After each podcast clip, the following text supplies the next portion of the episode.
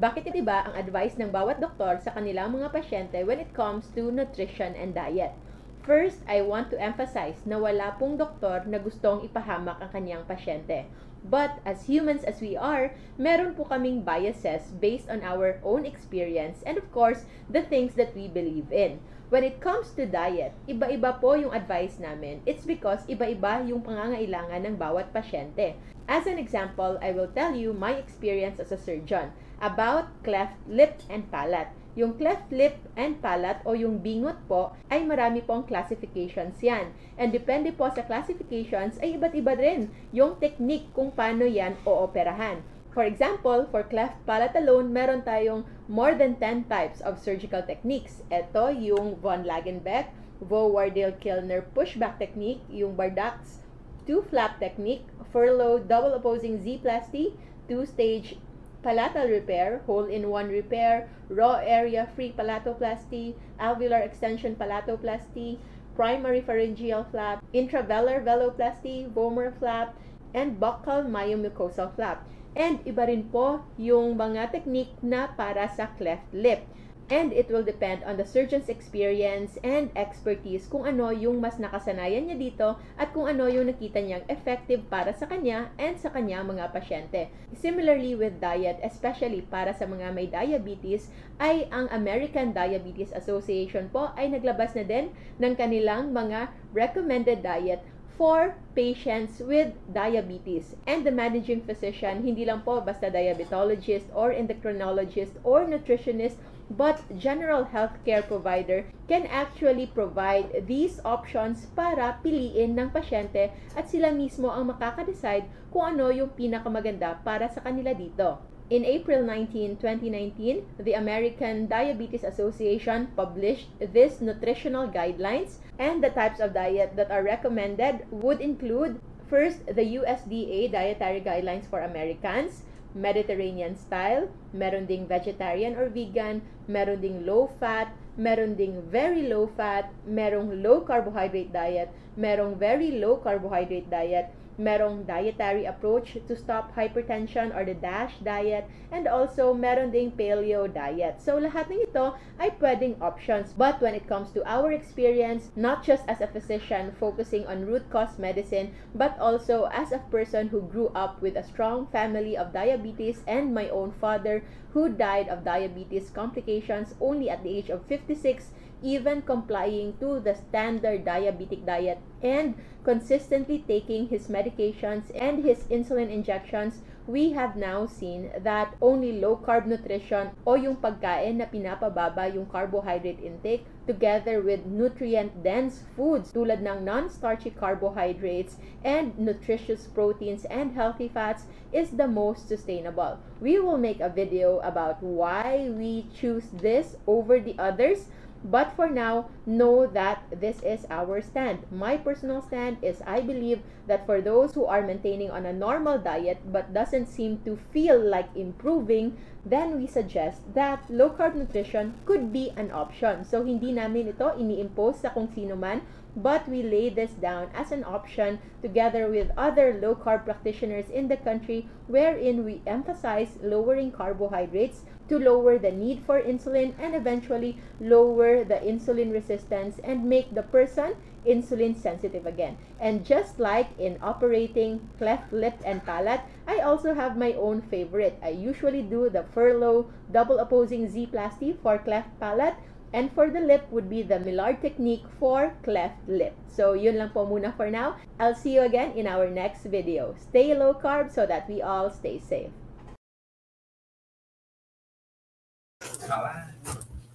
Hello everybody! Good evening! Na-miss nyo ba kami ni Loki? So, nandito ngayon si Loki Boy right behind me. And we are expecting a very important guest tonight. And I'm sure, no, kayo mismo is excited din. Actually, kaming lahat is super excited din po for this episode. Because this is a very good supplemental episode in addition sa ating previous topic which was carnivore with uh, Sir Zarius and Daya.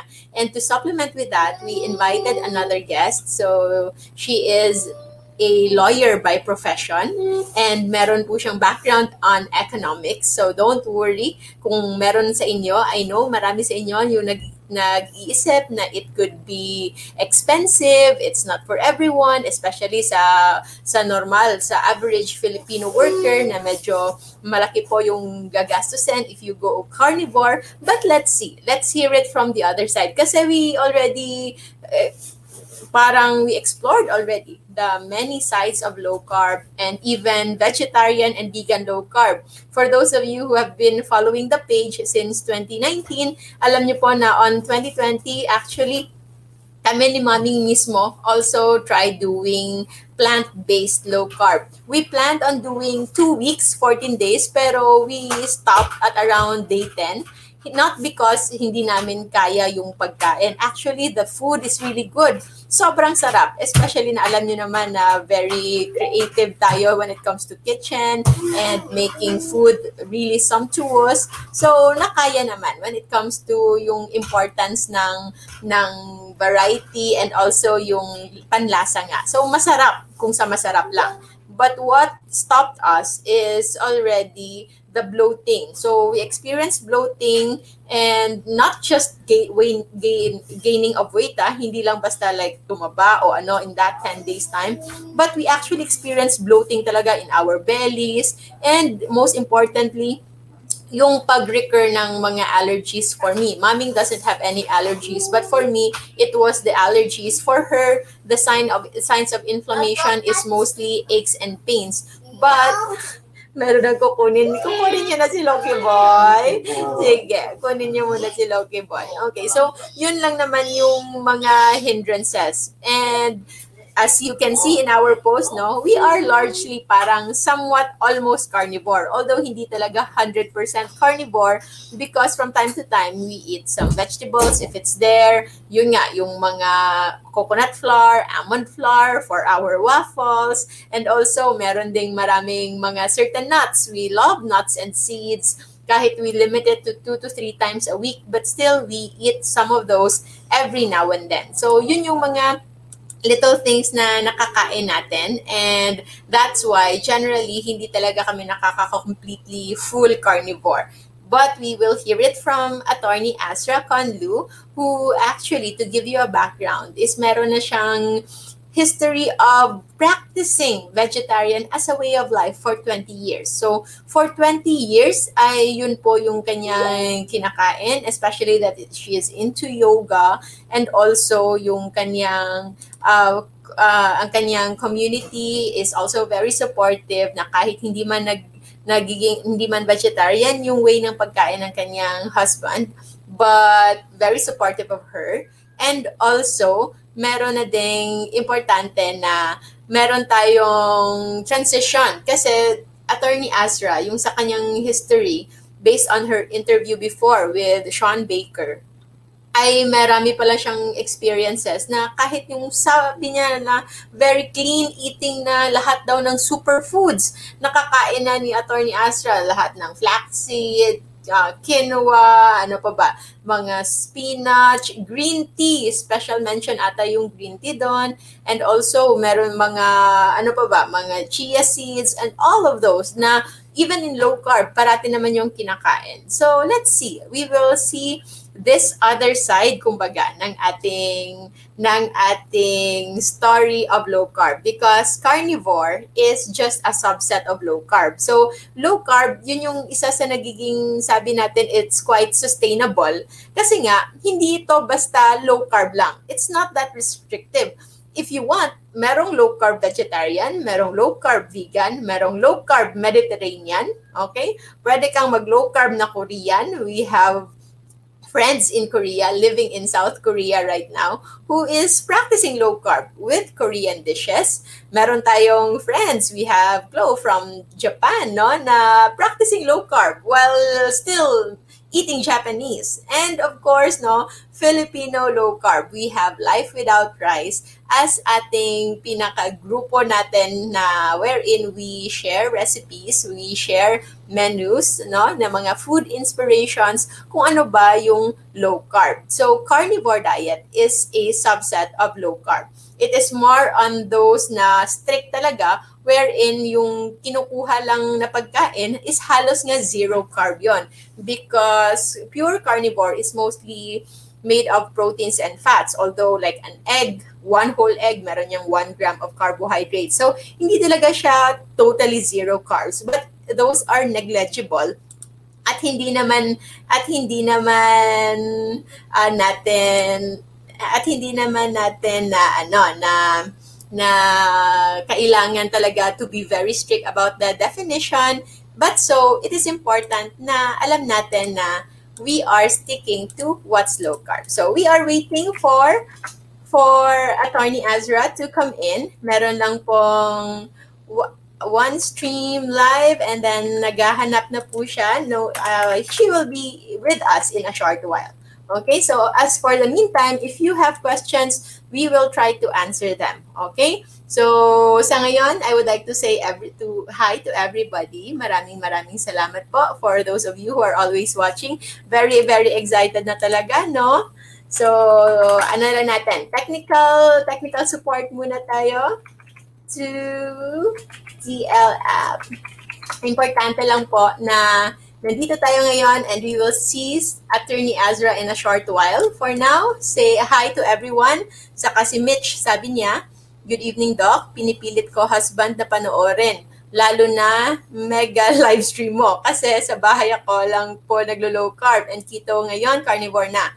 Majority sa bahay, puro high carbs. At last week, pinapanood ko yung live collab with Doc Fee about insulin. Grabe, biglang natauhan ang asawa ko. So, sometimes, kailangan talaga, no, na merong mga certain, certain episodes or certain posts na dun tayo doon talaga tayo ma, mapupukaw. So, merong mga ganong mga instances. So, it's different for everyone. So, carnivore, yung isa sa carnivore, it's just, I think, no, kung hindi man kayo magiging full carnivore, yung pinaka-takeaway, at least hindi man lang kayo matakot sa sa meat. Hindi kayo matakot sa red meat. Na kung meron man tayong dapat talagang katakutan, it's actually the carbs. Okay? It's actually the sugar and the carbs na kailangan talaga nating katakutan. And we know that sugar is bad. But don't you know na meron tala- merong hidden sugars? So, yung hidden sugars po, yun yun nakikita natin sa halos lahat ng mga pagkaing naka, naka-wrap na or naka-plastic na. Okay? So, yung importante dito, we understand. So, before we move on to our carnivore, I'm sure na meron pa rin dito na mga medyo na confuse pa din kung ano ba yung mga carbs. So yung carbs po is simply carbohydrate, okay? So yung carbohydrate, tatlo yung major types of carbohydrates. It's the sugar, okay, or the simple sugars. Meron din po tayong fibers and merong starch, okay? So kung gusto niyo maging very technical about it, okay, pwede siyang maging ano 'yan, mga monosaccharide, disaccharide, polysaccharide, and all those. So, pero for functional for functional uses ha, kailangan natin sila i-identify na yung ating mga monosaccharide or simple sugars, hindi lang po ito glucose lang. Pwede itong fructose, pwedeng lactose, pwedeng galactose, okay? Pwedeng dextrose, okay? So these are different types of simple sugars na merong tinatawag nating energy equivalent. So, yung ginagawa mostly ng mga mga food manufacturing na companies, they put zero sugar, zero added sugar. But they are saying na zero sugar pero yung total net carbs pala o yung amount of carbohydrates that is still translatable into energy, into calories, into insulin na impact, no? Ay pwedeng pwede pa rin mas marami kaysa sa sugar. So, an example would be this, no? Kilalang kilala nyo to. So, takpan natin ha. So, this is kilalang ng lahat ito. So, for example, yung ganyan, kung nakikita nyo dyan, it's quite blurry. Pero, yung nakikita nyo, yung isang pack nito ay merong 36 grams. 36, nandito sila ngayon kasi we are actually about to make a video about it. So, pero for you, papakita ko na lang. So, per pack of this, merong 36 grams of total carbohydrates. Okay? So, yung total carbohydrates niyan, yun yung actually yung total. So, kailangan natin malaman kung may fiber, kung ilan yung starch, ilan yung sugar. Kasi kailangan natin malaman kung saan yung hidden sugar. So yung hidden sugar po, yung pinaka-common na hidden sugar are actually starch. Okay? At dito yung nagagalit yung iba, yung iba nating mga kasamahan sa sa sa food industry and others who are practicing nutrition na ayaw nilang gawing synonymous yung yung starch with sugar. Totoo nga naman, magkaiba naman sila. By structure, yung sugar is fructose and glucose, pero yung starch is glucose. And glucose alone, yun din yung pinaka, pinapababa natin sa ating blood sugar. So, hindi na natin kailangan mag-argue on how to go technical about it. But what is important is, yung importante dito is for us to realize that whether it's starch or it is glucose, pareho pa rin sila na makakapagpataas ng blood sugar. So going back to this, no, yung 36 grams po nito, 36 grams nito, yung dietary fiber is zero. Meaning, wala siyang dietary fiber. Kasi kapag meron sanang, ano, kung meron sanang fiber, mamaminus sana dyan. So, for example, gawin natin example to ha. So, this is our nutrition facts, okay? So, calories, merong nakalagay dyan, total fat, sodium, cholesterol. So, for the purpose of knowing what is what is uh, net carb, dito tayo magpo-focus sa total carb. So for example, sa pack ng pansit canton na ito, okay, we can put here na ang total carbs niya ay 36. Okay? So 36 ang kanyang total carbohydrates. And then, kapag yung 36 na total carbohydrates, ima-minus mo doon yung fiber. Kasi yung fiber, hindi yun na-translate into direct energy. Na-ferment lang yan sa ating chan. So, yung fiber niya is zero. Okay? So, wala siyang fiber. So, wala tayong kailangang i-deduct. Tapos, yung sugar niya is 2. Okay? So, kung hindi mo alam kung paano mag-compute ng net carbs, sasabihin mo na, uy, 2 lang pala yung ating sugar dito. So, okay lang, low sugar, baka pwede sa diabetes to. Pero, yung ibig sabihin po niyan, kung yung 2 na ito ay nasa, ang 2, ang, ang 2 ay sugar out of 36, so you still have 34. Okay? So, ano yung 34 grams na ito? Okay? So, this 34 grams is actually starch. Mostly starch. At yung pagkatapos ng starch po, alam niyo po kung anong starch? Starch is still glucose kapag na-breakdown na po ng ating katawan. So this is what we call as the 34 is the hidden sugar plus the 2 that is really sugar. So actually, all of these 36 grams are all translatable into net carbs of sugar. Okay? So, yun po yung pinaka-importante whenever we check the labels. Kaya, with carnivore, No? With carnivore actually, wala kayong kailangan iisipin. Because with carnivore, hindi nyo kailangan magbilang because carnivore is not processed. Okay? We want to emphasize na what when whenever we say na we are some of us are into carnivore, hindi po kasama dito yung mga processed red meats. Kasi yung iba is distorting dinidistort nila yung ating storyline wherein na uh, yung carnivore, yung sinasabi nila nakakakos ng cancer, nakakakos ng pagsira ng kidney, those carnivores, yun yung mga processed meats, yung sobrang taas sa nitrites, sobrang taas sa mga mga MSG at kung ano-ano pang mga emulsifiers at kung ano-ano pang mga marami pang mga extenders and preservatives na yun po yung nakakakos ng cancer. But meat alone, red meat alone, isolated, not paired with carbohydrates, not paired with sugar, not paired with sodas, with junk foods, so far wala po tayong ganong nakikitang nakikitang effect. Okay? So, those are very, very biased talaga. So, importante po na we understand that and with when, when it comes to carnivore eating, yung pinaka-importante dito is you know why you're, you are doing it. Okay? So, each of us is maraming rason, no? Um, maraming iba na nakatry na ng maraming diet, naka low carb, naka Atkins, naka ano pa yon Cohen, okay, marami nang nakaganon. Marami na rin naka, uh, yung mga elimination diet with autoimmune, but not really looking into carnivore. And this episode might just open up a few a few doors, no, for you to consider na kahit nga hindi man kayo maging full carnivore, but maybe you can see how it can possibly improve you as well. So, I would like to say hi no to Sir Zarius and Daya, yung speaker guest speaker natin last week who opened up the carnivore topics and then paved the way for this episode then. So we are just waiting for Attorney Asra. If ever hindi po makapasok si Attorney Asra in our StreamYard, maybe we can transfer later in Facebook Live para po mas ano, mas madali po doon.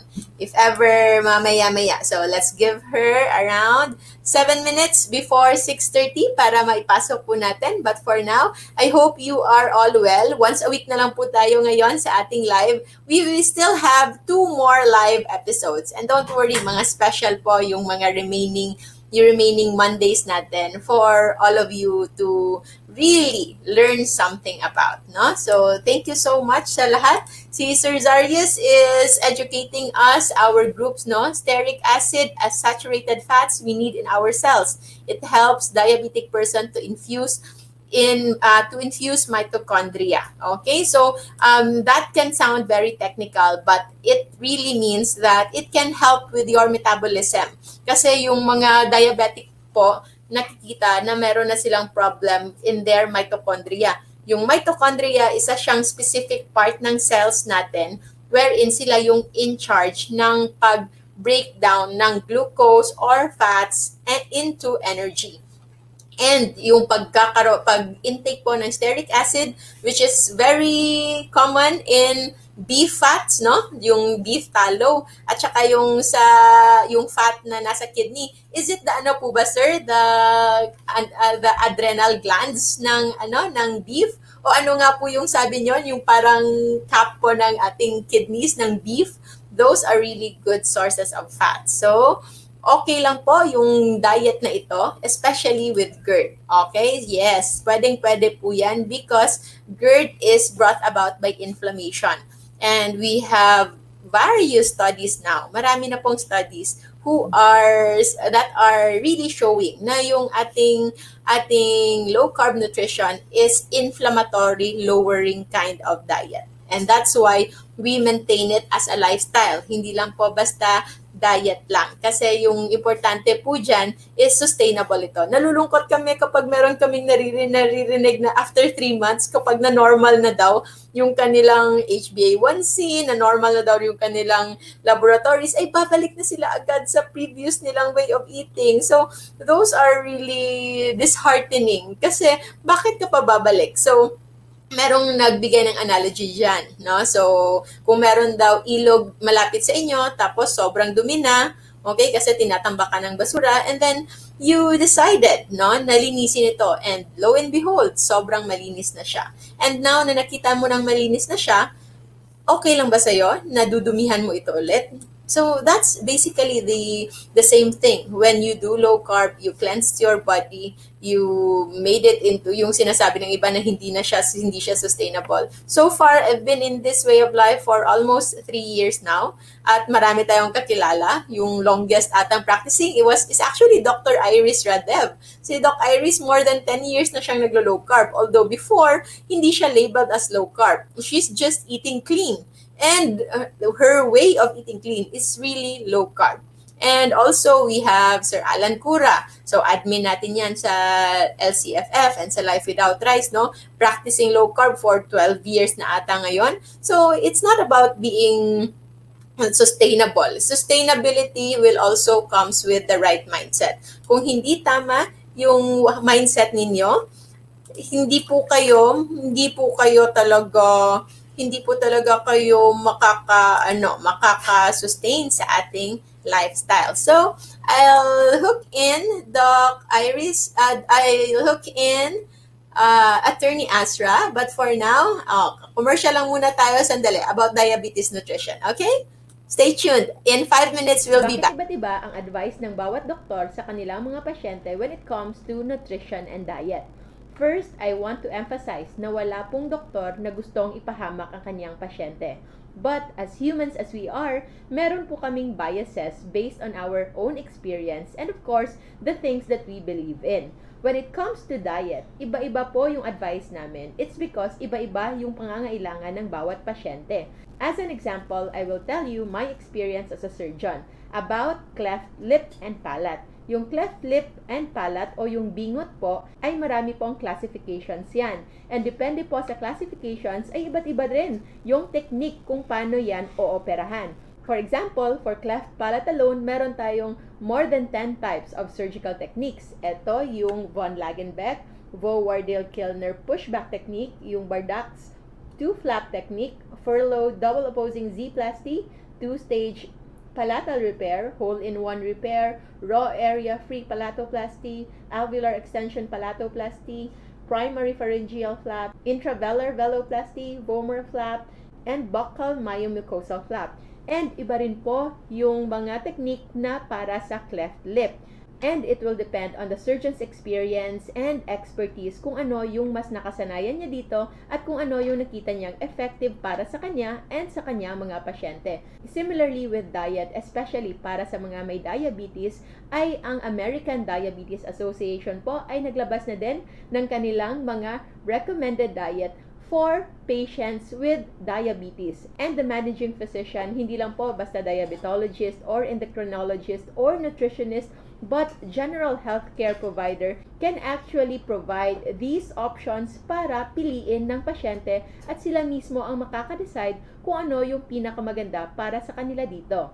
In April 19, 2019, the American Diabetes Association published this nutritional guidelines and the types of diet that are recommended would include first the USDA dietary guidelines for Americans, Mediterranean style, meron ding vegetarian or vegan, meron ding low fat, meron ding very low fat, merong low carbohydrate diet, merong very low carbohydrate diet, merong dietary approach to stop hypertension or the DASH diet, and also meron ding paleo diet. So lahat ng ito ay pwedeng options. But when it comes to our experience, not just as a physician focusing on root cause medicine, but also as a person who grew up with a strong family of diabetes and my own father who died of diabetes complications only at the age of 56 even complying to the standard diabetic diet and consistently taking his medications and his insulin injections, we have now seen that only low carb nutrition o yung pagkain na pinapababa yung carbohydrate intake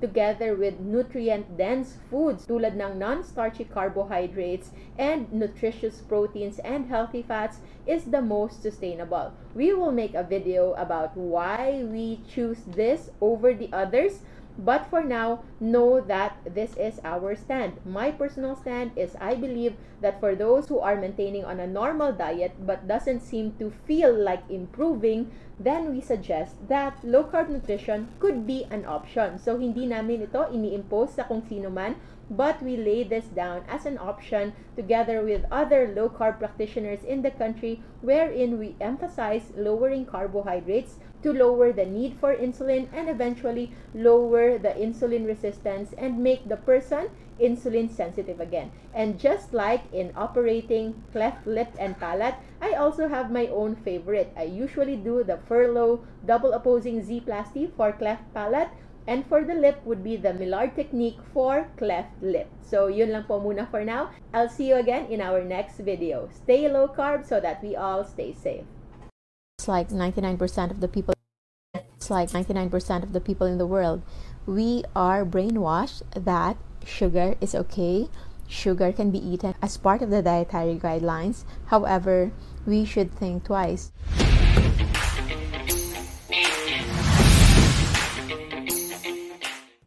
Hi, my name is Dr. Josephine Grace Rojo, also known as your Diet Doctora. I have written books mainly focusing on health and wellness.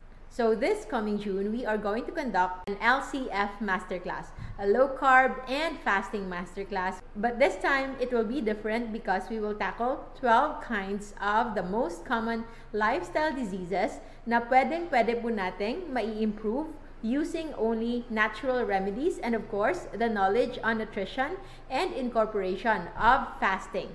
So ano po ang i-expect natin sa 21 days LCF masterclass?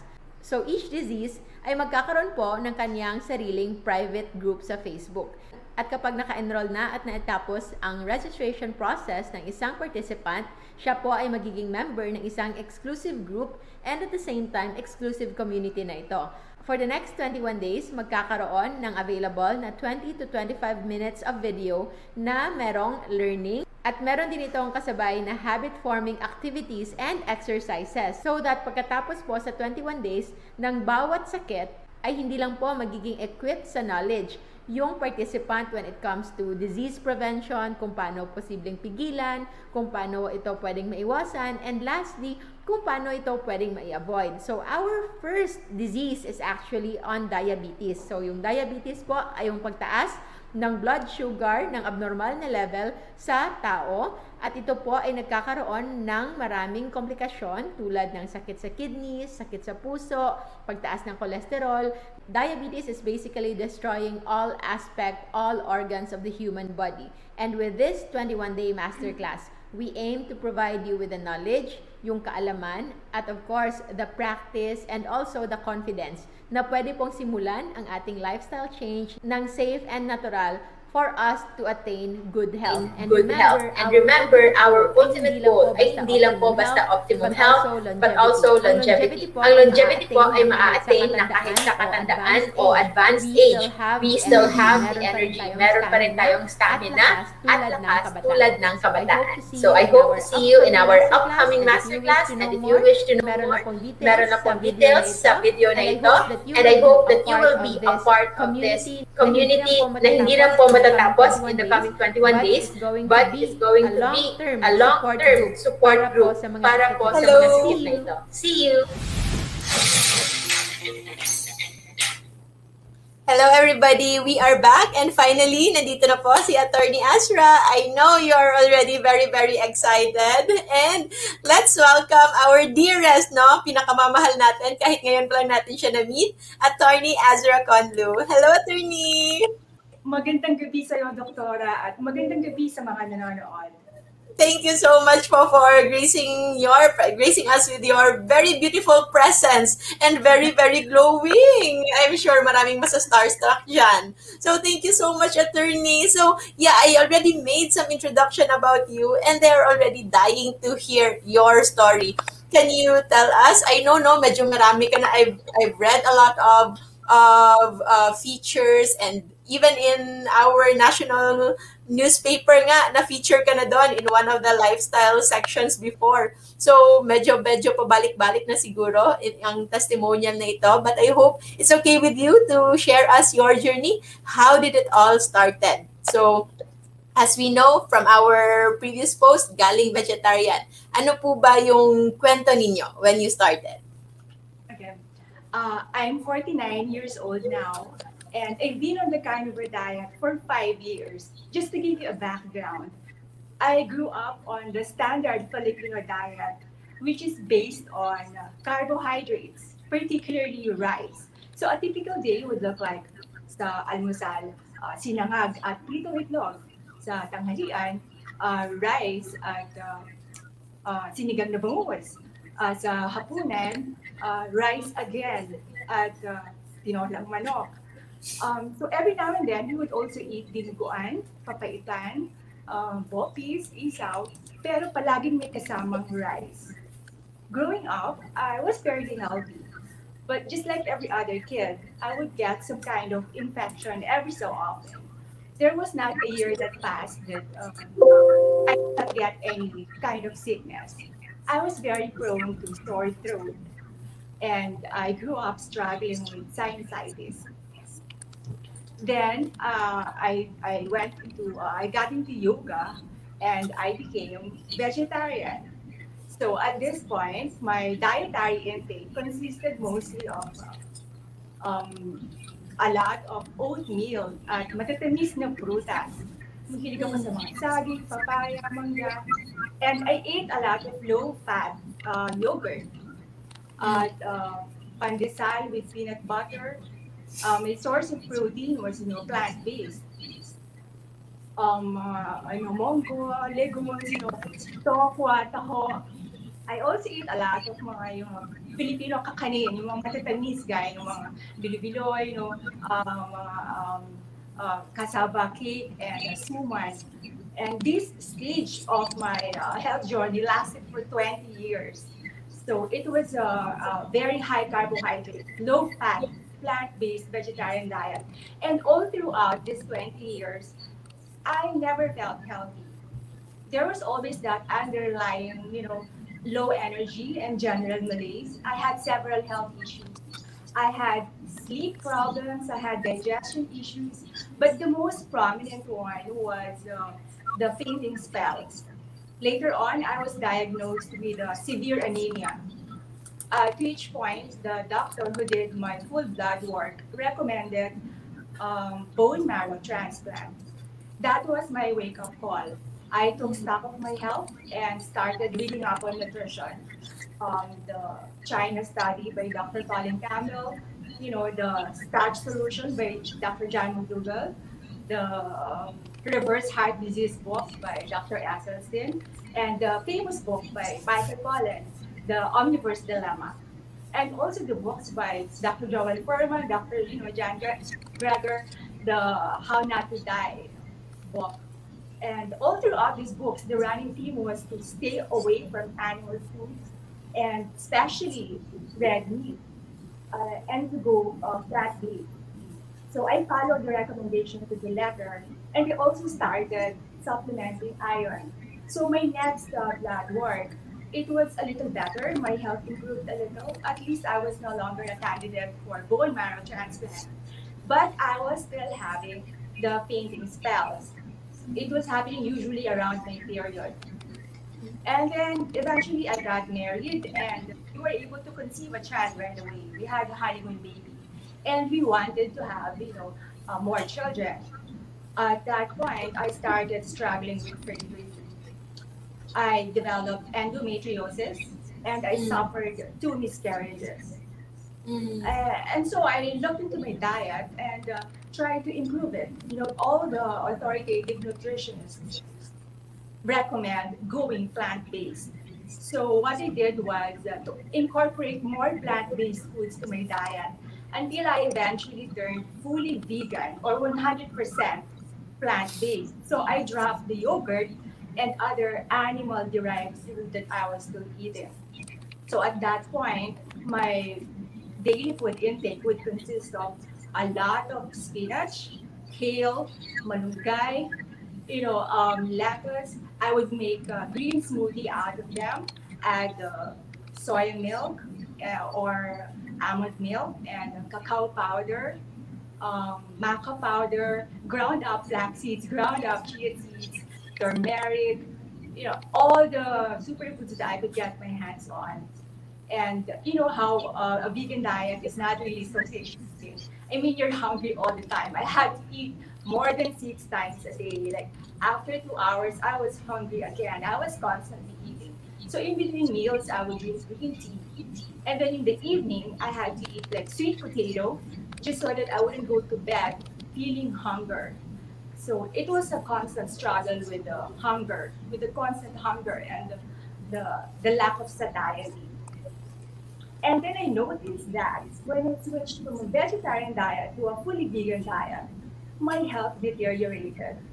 So on top of my fertility issues and changing spells, I started developing severe eczema on my hand. Uh, it was, you know, an obvious part of the body, and you could actually see um, pus coming out of the skin and turning into a crust. It was a blistering skin condition. And it motivated me to look into the root cause of my health issues. So I religiously logged down every food item that I ate. I created a food diary. Every food item I ate every day and how it affected my health issues. And over a course of months, I noticed that there were just slight variations in what I ate. So elimination didn't of those two didn't impact much. But there was one thing that was consistent all throughout every day. That was that I was intaking. And it was the, the least food that I suspected because it started to be a very health promoting food, supposedly full of antioxidants. And it turned out to be green tea, that was triggering my severe eczema. So I uh, I got that out of my uh, uh, diet, but I still stuck to my uh, vegan, you know, 100% plant-based diet. At this point, my other health issues were piling up. So I was seeing boils in different parts of my body. I was uh, having, for the first time in my life, tinnitus or ringing in my ears. And I was having chronic infections. I had uh, fungal infections, fungal uh, toenail fungus, and uh, eye style, you know. It was like on and off. I had eye infections. And the worst part was the excruciating back pain and arthritic hips, achy joints, and painful wrists, which affected my quality of life. I had to stop yoga.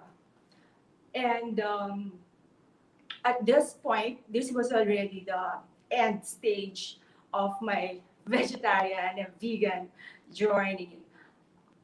Out of the blue, I started craving meat, which was quite a shock to me because I never really enjoyed meat. That was it was that's why it was very easy for me to uh, go vegetarian and vegan because I really had a very strong sweet tooth. I'd rather eat something sweet, and I couldn't care less for meat. But maybe at that point, you know, accumulation of 20 years as a vegetarian and one year as a vegan, my body was starved of nutrition and crying out for nourishment. But I did not, you know, I resisted eating meat because I had that thinking that meat causes cancer, you know, heart disease.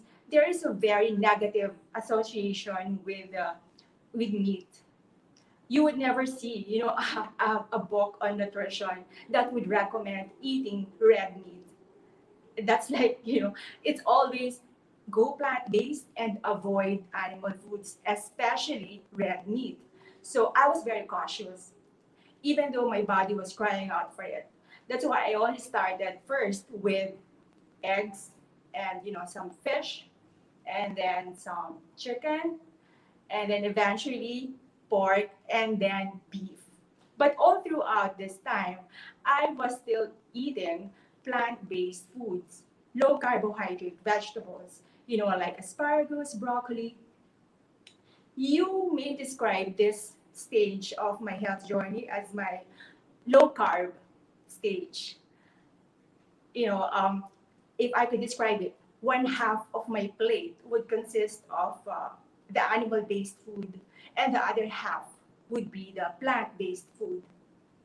So even though at this point I was thoroughly enjoying the taste of meat for the first time in my life and to my own surprise, it was really very satisfying and I really would rather just eat that by itself. But I was still eating the vegetables out of, I don't know, security perhaps or like a guarantee because I was operating under that mindset that I might have a nutritional deficiency or I might get scurvy. I mean, where would I get vitamin C? And what about fiber? I might get constipated. So I was just, you know, eating the plant-based food as a token vegetable. Um, and what I noticed when it comes to my, my health, um, as soon as I introduced the animal-based foods, even starting with the eggs, the fish, the chicken, the pork, and the beef, the moment I introduced animal-based foods, my health dramatically improved. For one, I no longer experienced any fainting spell. You know, I've never had a single fainting spell since that moment when I added in uh, animal-based foods to my uh, daily food intake. And my other health issues also became less in terms of intensity. They were still there. They were lingering. You know, the back ache, you know, the back pain, the, painful wrists, the achy joints, the arthritic hips. They were still there, but to a very minimal extent, almost tolerable. And uh, my infections were also getting less and less. You know, the toenail fungus, the eye style, the boils, the tinnitus were even getting less and less, fewer and far between. So at that point, I could have stopped because I was very happy with my health improvement. It was something that I could live with. It felt to me like a sustainable life because, you know, my thought process was it was a very healthy diet. One half of my plate was animal based, and the other half was plant based. You know, and it was giving me a remarkable, significant improvement in my health. I could have just stopped there and continued with that. But then, you know, there was this experience with uh, with my uh, little experiment with green tea and eczema. The total elimination of green tea resulted in uh, complete resolution of my severe eczema without any drugs, without any medicine, without any medical intervention, just removal or elimination of the offending food, which turned out to be green tea. So at the back of my mind, I had that suspicion that the lingering health issues that were still bothering me, although to a, a significantly less extent, was most likely due to this plant-based foods that I was still incorporating in my animal-based diet at the time, the low-carb phase of my uh, health journey. So just out of curiosity and also because I have that burning desire to feel my best, you know, we all have that desire to, if it's possible, if there's a way to do it, then why not? If there's a way to live our best life in our best body, at our best health, I mean, why not? And it doesn't cost a thing. It doesn't involve drugs. It doesn't involve any supplements or anything like that. Just tweaking your diet, fine tuning it, and um, you know, just out of curiosity, let's see what happens. So the same thing that I did with uh, the green tea and eczema, I removed all the token vegetables, you know, the remaining vegetables in my diet so the asparagus, the broccoli, everything, I removed them. And I distinctly remember that moment when I sat down to a meal of nothing but steak, no side dish, no vegetable.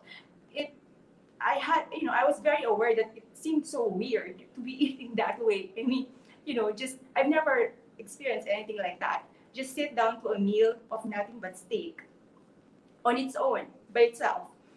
Um, I distinctly remember that sensation in my stomach.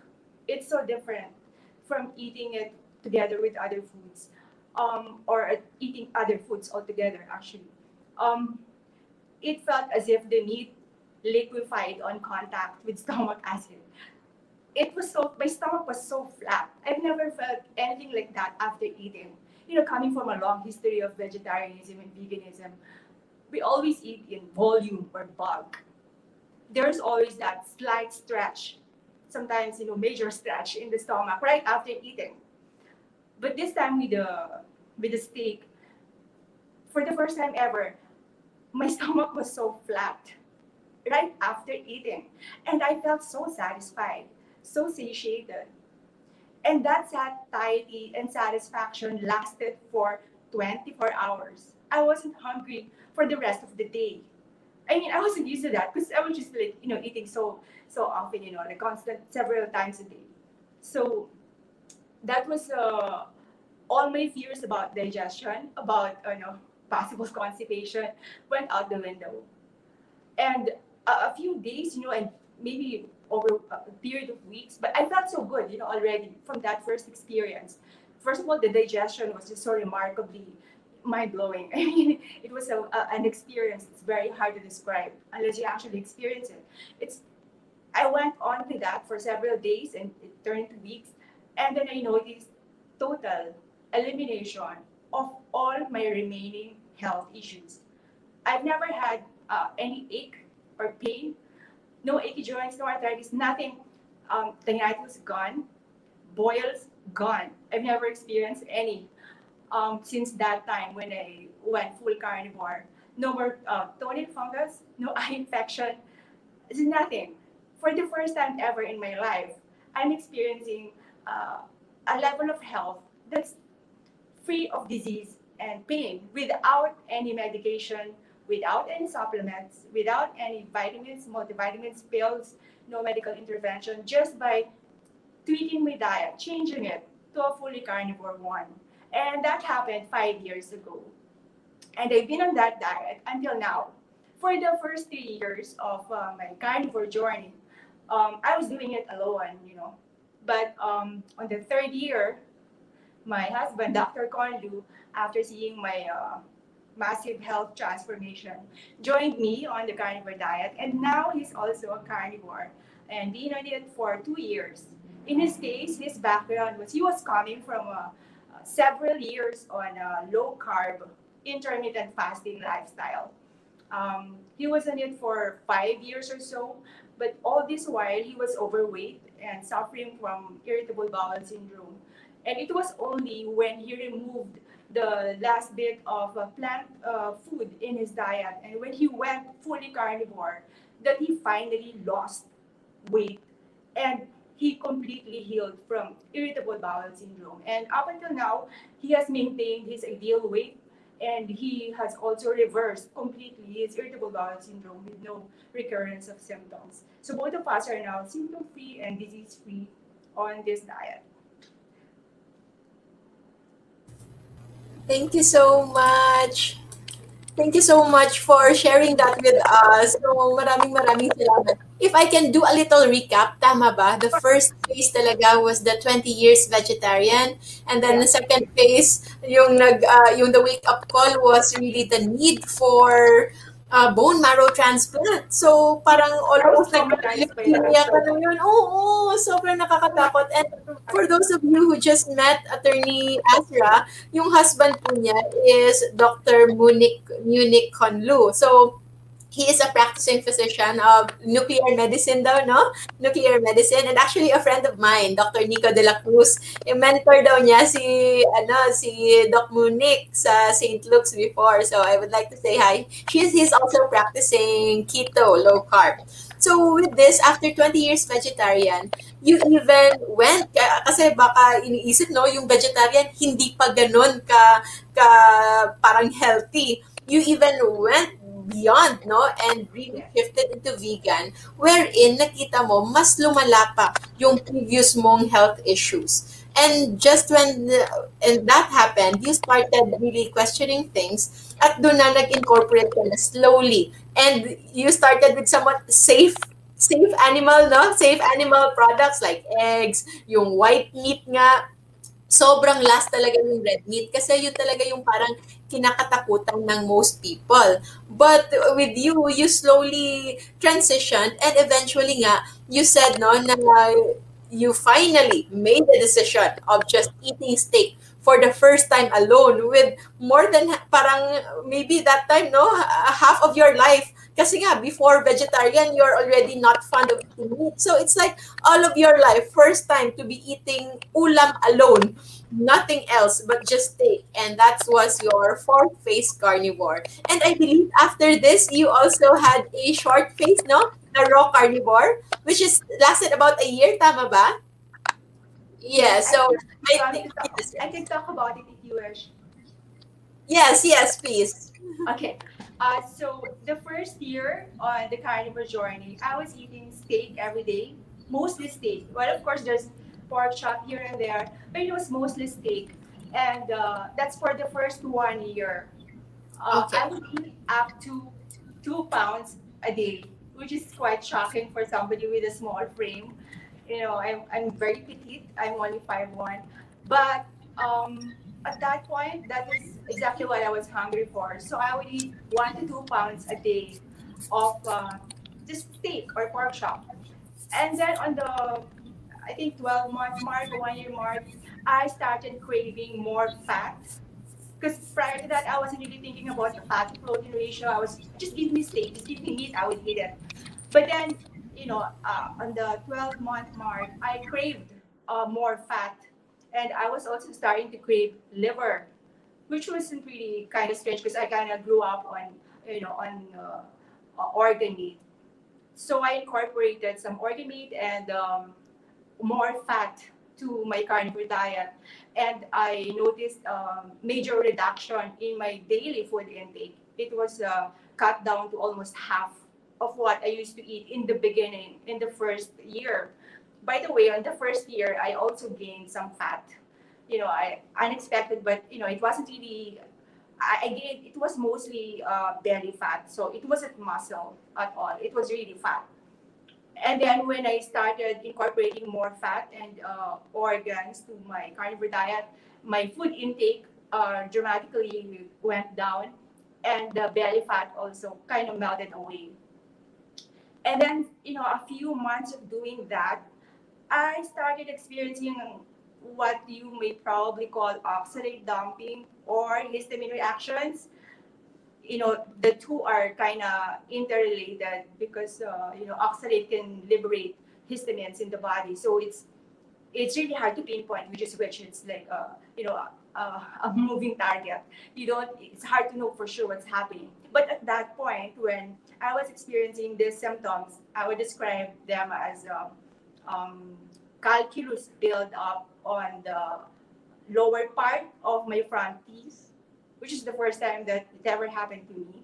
You know, um, so you know, I was wondering, I'm on the very healthy diet. Was why is this happening? But that's not necessarily a bad thing, actually. When I late, later learned about it, um, and I experienced some, you know, it, rashes, some skin rashes, and some itching. You know, my eye would itch, and my eyelid would sometimes swell. Uh, I would have some runny nose here and there, and then some um, dry cough. These are all just very mild symptoms that would happen, you know, um, after eating or on and off. This is like the experimental stage, you know, the early years, the early stage of my carnivore journey. So um, those were uh, what I distinctly remember before I started to crave steak tartare. So by that point, I was already searing my steak less and less, you know, enjoying it blue rare. So I just uh, thought, why even bother with cooking?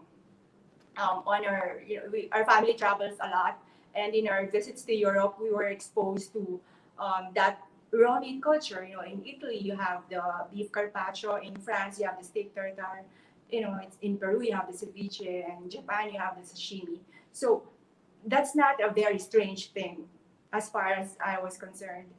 Um, and that's also when I started to launch my first YouTube channel. You know, when I was on that raw primal stage of my health journey, I was eating purely steak tartare and also uh, fresh eggs. You know, I would eat the the, the yolk um, in its fresh state. And also for the first time ever, I started craving dairy, but raw dairy. I would source the highest quality raw dairy you can find here in uh, in the Philippines. I would get um, raw buffalo milk or raw goat's milk, and I would uh, make my own raw cheese. It's actually very easy to do. I would uh, just uh, ferment um, at home the raw goat milk or raw buffalo milk, and I would even make uh, clabbered milk or you know natural kefir without any grains and I would also uh, make sour cream out of this uh, raw milk. So that constituted my uh, carnivore diet for one year. Um, there are va- the different variations of the carnivore diet. There are strict ones that uh, you know don't include dairy at all, and there are some that include dairy because it's uh, still animal derived. You know, it's um, and some also even include some um, um, honey and fruits. At this point, the raw primal uh, phase of my health journey, I incorporated a little bit of honey, but not so much, you know, just maybe at the most one teaspoon a day and only once in a while just to try it out.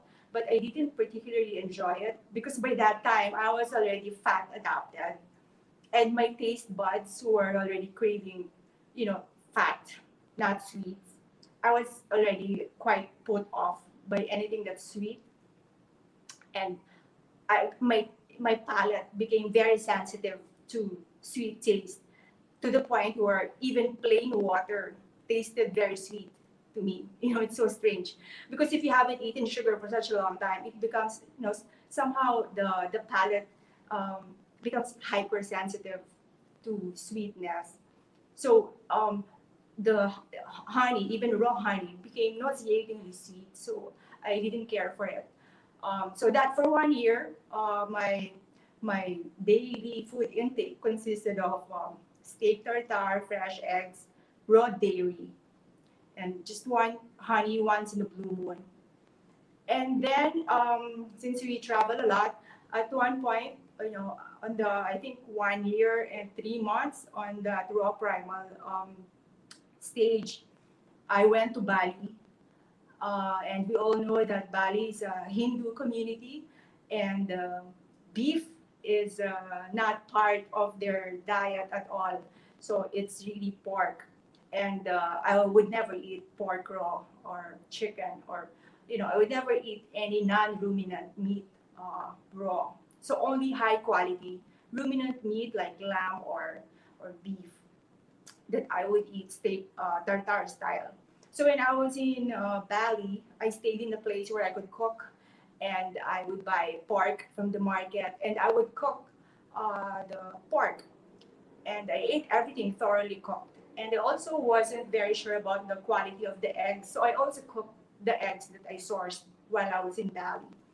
And I noticed that I no longer had any oxalate dumping symptoms or histamine reactions to cooked meat, which was what prompted me to go raw primal um, on the you know the 12 year mark on my carnivore journey. So from then on, I had been okay with eating cooked meat.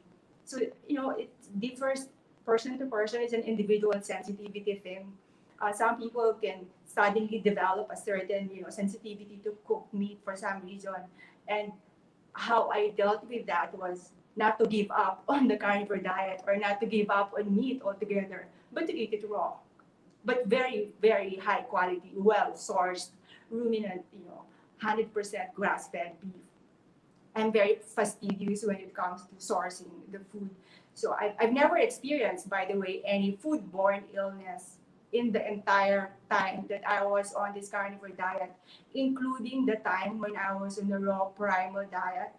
I've never experienced a single food-borne illness episode. The only time that I suffered food-borne illness was when I was vegetarian. When I was eating, you know, all these um, mock meat, you know, like soy-based meat, a meat made out of tofu I had several bouts of uh, uh, uh, extreme, you know, the food poisoning in the, those cases. Also eating at vegetarian restaurants, eating salad with the dressing made out of you know what, you know, God knows what. And it's, um, it has never been, that, that's one thing that I like about the carnivore diet because it's so simple. There are not many ingredients. You only have one ingredient, in fact. If, like me, you don't uh, um, season your your meat heavily.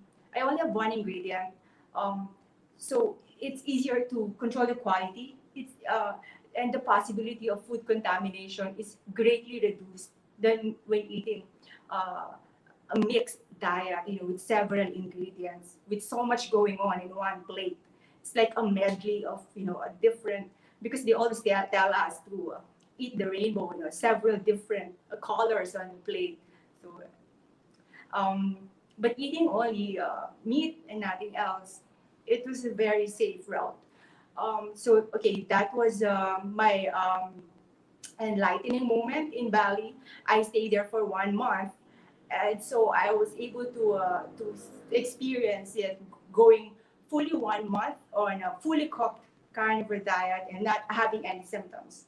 So I was very happy with that because now I can, uh, you know, just prepare the same thing for the family, cook the same batch of meat, and then share it with everyone else. And uh, I, like that flexibility, you know, and uh, it's also more approachable and um, more acceptable socially. You know, to, to share a meal, especially here in the country, you know, we, whenever you go to a banquet, it's um, um, there's always meat there on the table, so it's easy to uh, to uh, um, practice a carnivore diet with um, on a, on the, the cooked version of it. And it's actually just a short uh, phase of my carnivore journey because I've been on it for five years, and that's just you know um, one year and a few months that it was raw primal. So now the stage where I am at is um, I am eating a fully cooked carnivore diet, but very high in animal fat and I incorporate organs, particularly liver, at least you know uh, 500 grams a week of liver. So I eat uh, a small portion every day. I eat it together with uh, my um, my uh, steak. And actually, I don't eat steak anymore these days. What I eat is uh, beef belly because that is where all the fat is concentrated. And now so much after the, the fat, uh, it doesn't look so appetizing anymore to me looking at the ribeye or, you know, the expensive steaks, sirloin, tenderloin. It's so lean. It, it looks to me like, you know, it just, just doesn't look appetizing anymore. So it's just a small portion of meat and animal fat that I need now to eat because I think of the nutrient density with the inclusion of uh, liver and the the plenty of animal fats that they eat, which is a minimum of 100 grams of animal fat, fat pure animal fat a day. So that is uh, where I am at at the moment. Yeah, and I, I intend to keep uh, on uh, on this diet because you know I'm still enjoying the exact same um, vibrant health. Thank you so much, attorney, no? And if only later you can read all the messages, pagkakita pa lang nila sa'yo, convinced na sila na mag-carnivore. because of how youthful you look, of how young you look, para hindi talaga makapaniwala na you're already 49. You only look like 30s for me. Oh, parang ang mas matanda pa ako sa'yo, so you could just be 20s. So you look really, really young. And uh, that alone no, speaks so much kasi our health really glows from the outside. So, to recap your your story nga, you are not really a fat former. So importante for those who are really bashing about low carb and keto and carnivore na for weight loss lang daw. So, Attorney Azra is here. Never siyang nagka-issue sa kanyang weight. Okay? Ever, time immemorial, wala siyang issue sa kanyang weight. Her issues is really about her health. So, thank you for sharing that because sobrang dami talaga na nagsasabi na this one is sustainable and uh, vegetarian and vegan is more sustainable daw. If you can look at it in years, of course, you, ikaw siguro yung pinakamatagal na vegetarian that I know, na 20 years strict vegetarian. And for, by the looks of it, you are not the type who easily gives up. Hindi ka madaling nag-give up. Kaya nga, kaya nga sa sobrang tagal na you were already experiencing a lot of health issues, you are all putting the blame on yourself. Baka hindi pa ka, hindi ka pa vegetarian enough, hindi ka pa mas physically active enough, and you are already an expert level yogi na siguro by that time. And yet, something is not right. Meditation helps, okay? I believe in meditation, the power of meditation, but your food intake really can make or break you, ika nga. And when I would like to emphasize, nung right after, kasi generally our community is mostly what your first experience is, which was low carb omnivore, which is most of the plate is half vegetables and half meat. Okay? So, somewhat yung vegetables yan is fiber eh. And I can agree with you na para siyang security blanket. Ang hirap i-let go nung mga panahon na yon kasi parang security blanket talaga siya na baka kung wala ito, ewan ko, the, the other place of just eating full meat is so bizarre, is so strange, is so parang unknown for the most of us na parang ang hirap-hirap i-let go. But finally, I believe you already have the wisdom, no? to really tell yourself na sa sobrang dami na iniisip natin noon na healthy habit, which is going vegetarian and then eventually going vegan, are not for everybody. So, as of this point, we would like to say that we are not convincing everybody to go to carnivore because who knows, baka kayo magka-eczema din with carnivore. So, iba-iba po yung kada tao. So, we are just here expressing our own experiences. So, before you entered kanina, I actually uh, shared my experience last year na nag-try kami mismo ng mother ko, si Maming, which was uh, 65 years old na siya. Nag-try kaming mag-vegetarian, low-carb vegetarian. And mind you, it's OMAD vegetarian. So, one OMAD lang kami. So, I know the gutom na grabe talaga nakakagutom because most of the of the vegetables are mostly carbs. So, you are mostly fueling on carbohydrates talaga.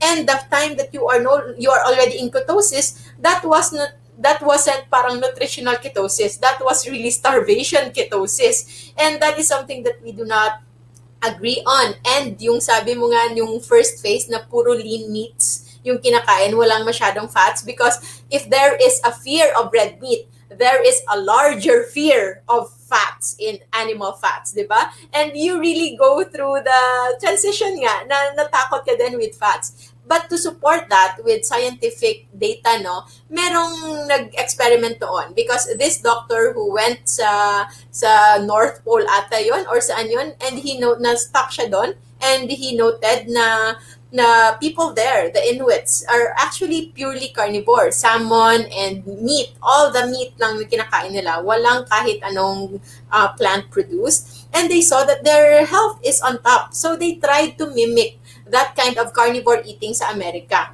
Pero nakita nila na yung result nila hindi maganda. Only then they found out that what's wrong with their experiment is they did full carnivore but devoid of fats because there should be ample amount of proportion when it comes to proteins and fats. Pure protein alone is not sustainable. As much as there is essential proteins, there is also essential fats. At kailangan natin yon for overall functioning. And I can just uh, recall, no, yung sinabi mo na during the time that you were eating all lean meats, ay doon ka nagka, nagka, nagkaroon ng fat, belly fat.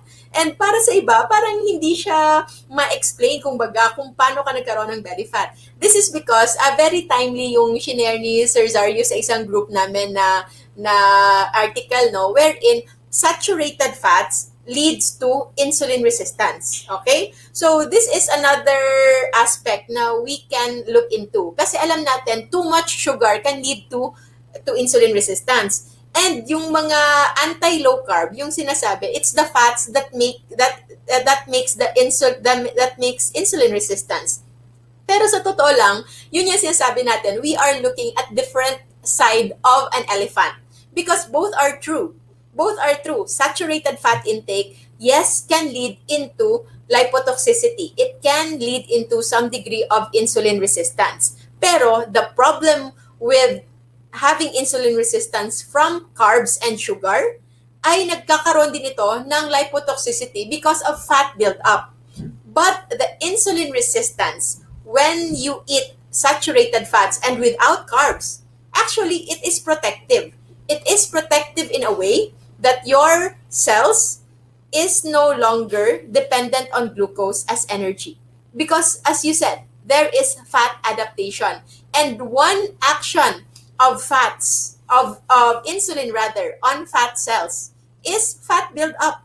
That's why nung panahon na wala kang kinakain na saturated fats, you were not, your, your belly are not insulin resistant. That's why they were prone to fat deposits.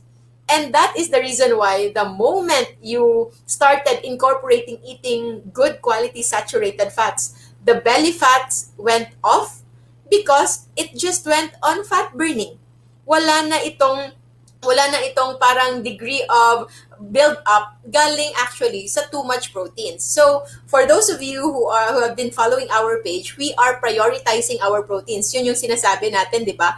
But we are not forgetting our fats. Yung fats natin, yung sabi ni Dr. ni Attorney Conlu, 100 grams of fats. So, actually, medyo marami siya tingnan. Pero if you think about it, 100 grams of fat would be just around, ano ba yan, mga nasa 6 to, mga 9 eggs. Mga around 9 eggs in, in equivalent when it comes to fat of egg yolks. Or, yun, the usual, ano ni attorney, would be 2 pounds or less than mga around half a kilo of meat maybe. Okay, so those are possible examples. Ang importante na we recognize, we recognize that car- carnivore diet may not be for everyone, but we have Attorney Ezra, who is a living testimony that it might work, if not for everybody, but maybe for those who are still searching, who are already into low carb, who have been into many kinds of elimination diet, but still cannot fully say that I am at the top of my health.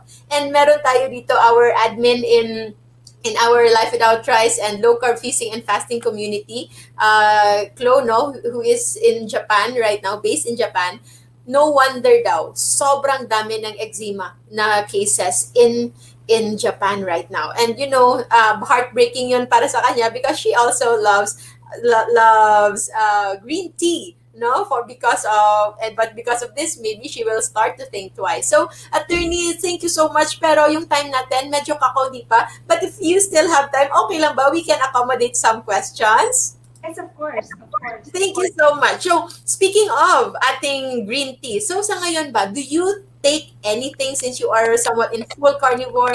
Do you take anything? Like say for example, uh, cocoa or coffee or other teas? I know I don't anymore.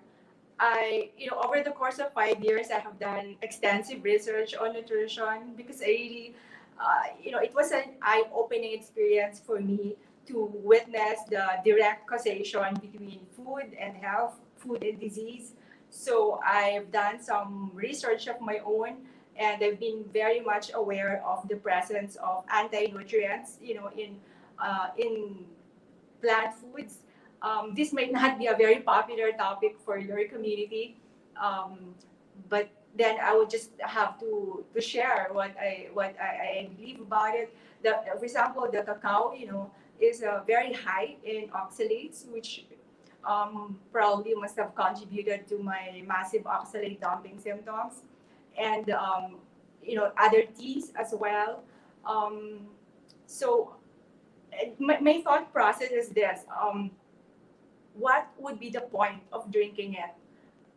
Certainly, it's not for nutrition because there is no nutrition that is found in cacao, in coffee, in tea that is not available in in meat, animal fat, and organs. That is my you know my belief. So if I'm not drinking it for nutrition, what would be the reason for drinking it? Is it for pleasure? I don't derive any pleasure out of it. To be honest, I was just drinking the green tea because it was touted to be health promoting and full of antioxidants. So, um, of course, it was full of uh, um, these uh, antioxidants that was just, you know, it's really for the benefit of the plant to protect itself from being eaten. That's why it was attacking my digestive system and my entire immune system, my entire body. So I don't see a point in drinking any of this. So to just cut it short, the only thing I drink is water.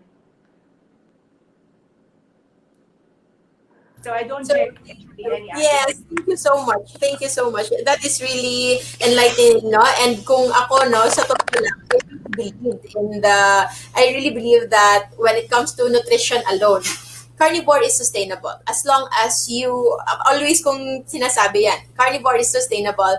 O if you are eating yung nose to tail approach, yung kinakain mo pati in internal organs because the most nutritious part is actually the liver. And as you can see with Attorney Astra, yun yung kinakain din niya. And somewhat, kahit hindi mo sinabi yung proportions, for those uh, na mga patients ko, alam nila yon that I actually advise them instead of taking multivitamins, you actually advise them get a piece of liver in a day And wag mo siyang i-consider as part of your meat or ulam. Para siyang side mo lang na isama mo in addition to your to your protein needs and your animal meat proteins and anti-nutrients was actually one of the topics in our recently concluded low carb con. So yung low carb con low carb con 2021 convention here in the Philippines just last month na discuss yun doon. Na wherein plants no have anti antioxidants. They most with the highest antioxidants also have the highest anti-nutrients. And that is where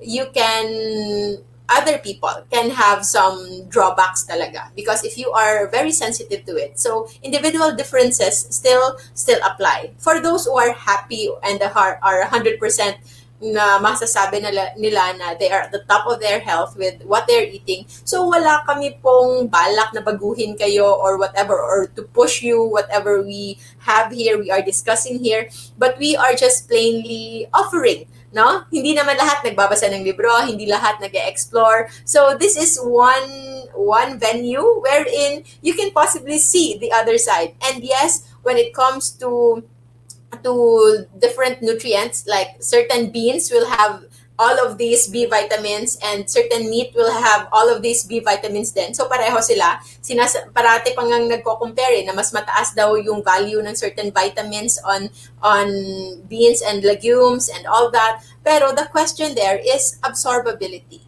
how much of it are being absorbed in your body because animal-based proteins and meat is actually very, very highly bioavailable. Yung common sense lang, kahit hindi natin, hindi tayo scientist level, no? Yung common sense lang, yung ating anatomy po, mas malapit sa animals kesa sa puno o, kahit, o sa beans, no? So, of course, what is in animals is somewhat mas madaling ma-absorb ng katawan natin because we have somewhat general similar similar anatomy as compared to sa mga plants. So, thank you so much attorney for answering that. And another question, how about po the sabi nilang byproducts of animals like fermented products, kimchi, kombucha, water kefir and all that. What can you say about those? Uh, we don't really need that at all. You know, fermented, you're talking about fermented foods like sauerkraut. Um, I don't see any need, although I would say that I consume massive amount of them, of course, you know, during my vegetarian days, and I saw no benefit out of it. This is my anecdotal experience. And I also don't see any benefit out of it because our microbiome is a product of what we eat you know, and if you're only eating uh, meat, animal fat, and organs, then it would balance by itself naturally because it's getting its natural fuel, its natural food. We don't need to introduce bacteria, we don't need to introduce fermented vegetables into it. Although, if there are people who would like to incorporate vegetables in their diet and could not still let go of vegetables, the most digestible, probably the least, I would say, the least um, harmful vegetable would be the fermented ones because of the, you know, it's been broken down by, by bacteria. But still, there is no benefit out of it. So at best, they're just uh, um, less harmful. If Thank you, know, you. I, I, don't know if I was able to uh, express my thoughts about it clearly. There is no benefit out of it. Um, and uh, they're just less harmful than the fresh version of the vegetable. Okay. So thank you so much, attorney, for that, no? And for those naman who are uh, fond of eating it, so those, for example, kimchi and sauerkraut, the bacteria that will be in there, the probiotics that will be in there, are the ones digesting fiber. Okay? So, if you are on carnivore, you are not eating a lot of fiber. So actually, it won't help. Yun yung sinasabi ni attorney. It doesn't help. Because when you are already consuming carnivore, the bacteria, the microbiome, yung bacteria po na tumutulong with our digestion in our tummy, will also evolve. There's trillions of them. So they will also evolve according to your type of food intake. So, kaya yung mga merong sobrang nababaliw na mga stomach issues are those people who are eating whatever eating everything. So, wala nang ala, o hindi na alam ng yung chan kung ano ba talaga yung kanyang dapat na i-predominate to help you. So, with when you are eating, if ever you will incorporate um, like kimchi or sauerkraut or other vegetables, yun yung sinasabi. The stand of mostly eating carnivore is actually, it's just a preference And hindi pwedeng gawing nutritional, hindi pwedeng gawing excuse yung nutritional need. Because by nature, the nutrition can be can be found and are more, tawag natin ito, highly bioavailable. Meaning, na-absorb ng tiyan natin lahat. Okay? And as emphasis, no, si Sir Zarius, uh, yung first guest natin before na carnivore din, plant has defense mechanism na hindi alam ng karamihan. And that that defense mechanism are hiding under plant toxins na kasi nga hindi sila makatakbo. So the, their defense mechanism is inculcated in them. It's in their genes. It's when we eat them. Nandyan yan. Okay? So yun yung pinaka-importante for us to recognize that when it, it comes to to nutrition, no? Walang problema po with carnivore. You can get everything as long as hindi kayo choosy. Kaya lang ako, kaya ako hindi makapag full carnivore. Kaya pinipilit ko pang lunukin talaga yung liver. So ngayon, uh, I just ground, I just put the, the liver in the blender and I mixed it sa beef patty ngayon para ma-incorporate ko siya. So slowly, natututunan ko naman, pero I'm still quite a long way to go. So yes, but I always believe that carnivore can be sustainable when it comes to nutrition-wise na speaking. And another question po, attorney, pero grabe yung concern ng lahat dito. Constipation. Hindi ba daw hindi na yan makakapag-poop kasi wala nang kahit anong green sa iyong plato? Yeah, that was my biggest concern as well before. You know, let's divide, define our terms first. Stool is uh, what's left of the food that we eat after we have assimilated and fully digested it. Okay, so meaning when you're eating something that is fully absorbed, absorbed and fully digested, it's just normal that the, the amount and the frequency of bowel movement will be significantly less. If we're eating a mixed diet that's consisting of, uh, you know, a medley of different foods, processed food, sugar, vegetable oils, plant foods, you know, the typical, the standard um, Filipino diet, it's healthy to have a daily bowel movement because there are toxins that are in those foods that can you know are not supposed to stay in the in the in in our digestive tract in our system. And because there is a lot of uh, undigested and unassimilated material. But when you're eating only meat and animal fat or organs, almost entirely, it's assimilated and fully digested. So um, it's I understand the concern because a daily bowel movement is always associated with health, with good health. That's why there's a strong push to eat fiber. But that's what fiber does. We cannot digest it, we cannot assimilate it. That's why we have to expel it you know so what's the, the uh, i mean the, the, logic of that so if if um, what you're intaking is uh, fully absorbed by your body and perfectly di- uh, digested. Don't expect a daily bowel movement. Um, i don't know if it's too much information or if you know people are eating right now um, excuse me but I, I, would i would just you know as, this is part of uh, this uh, anecdotal experience testimony. So on average, I would only have, I would only go once a week. And there is no pain or discomfort.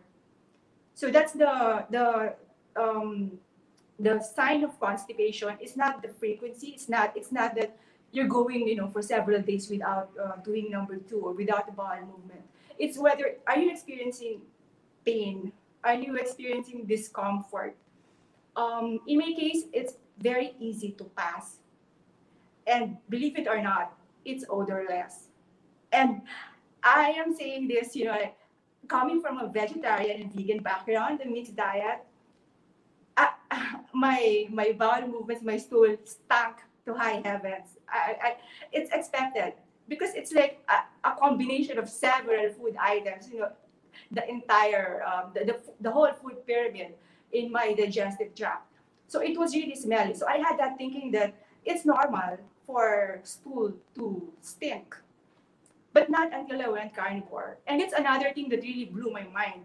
And that's another thing that also convinced me that this is probably the proper human diet. We're also used to um, having stinky uh, stool.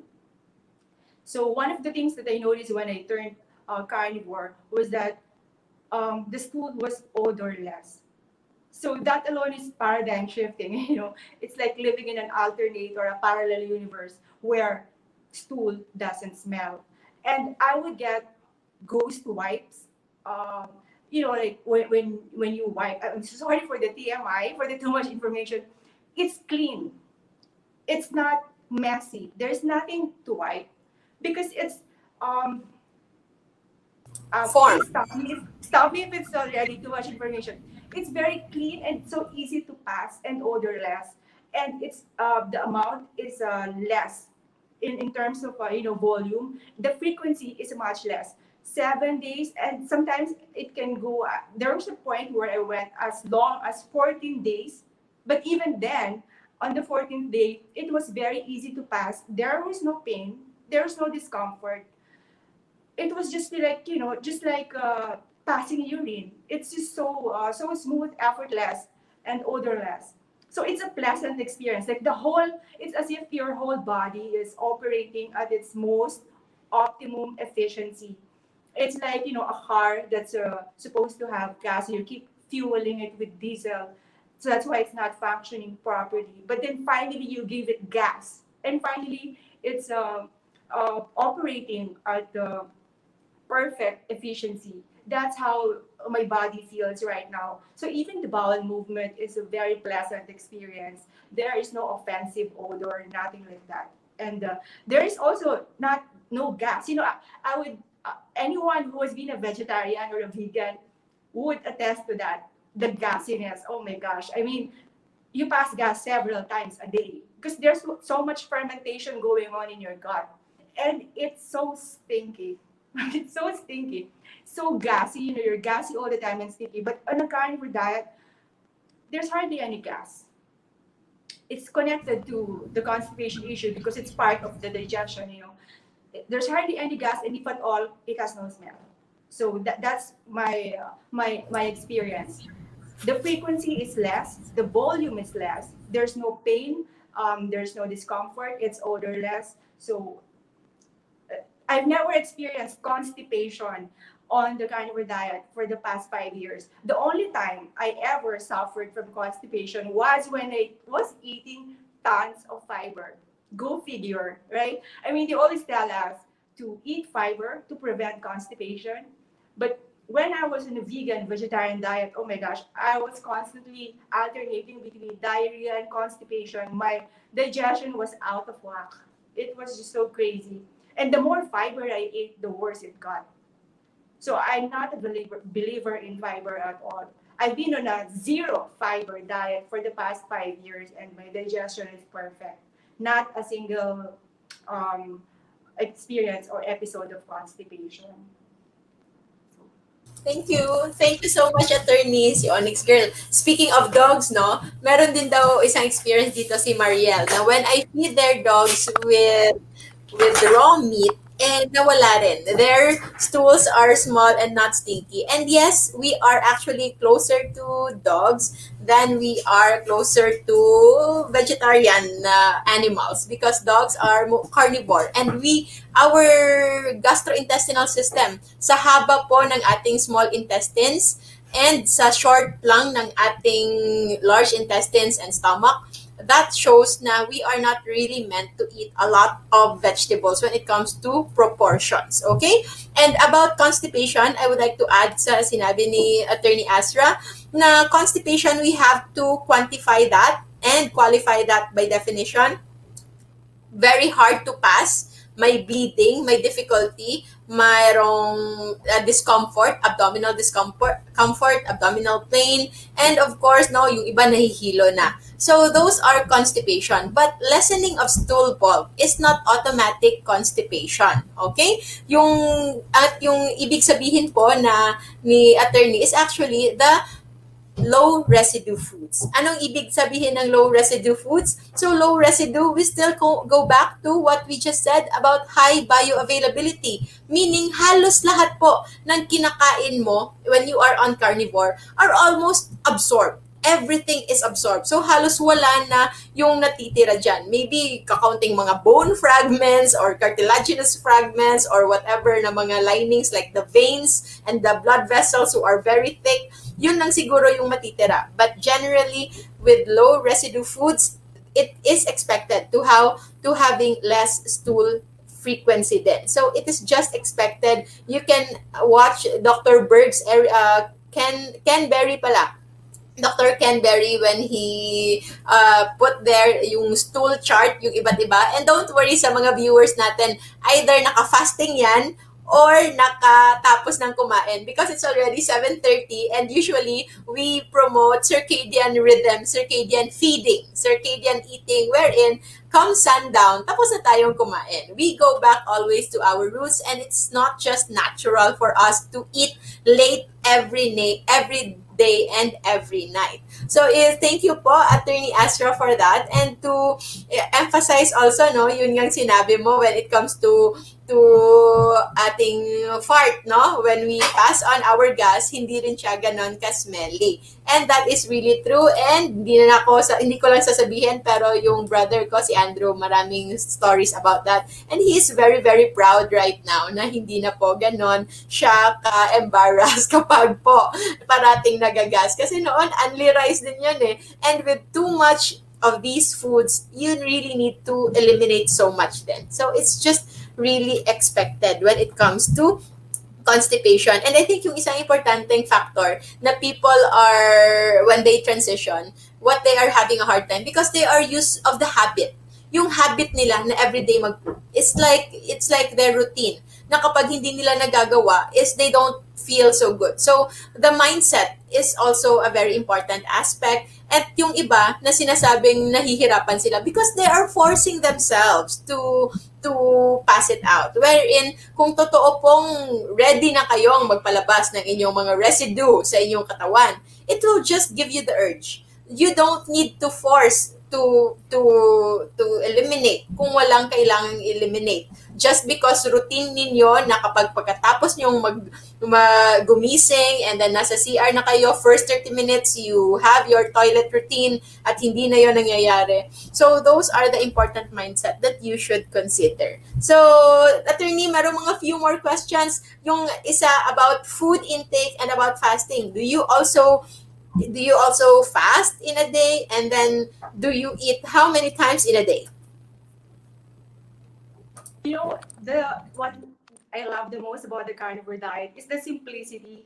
I don't need to count the hours of fasting or anything like that.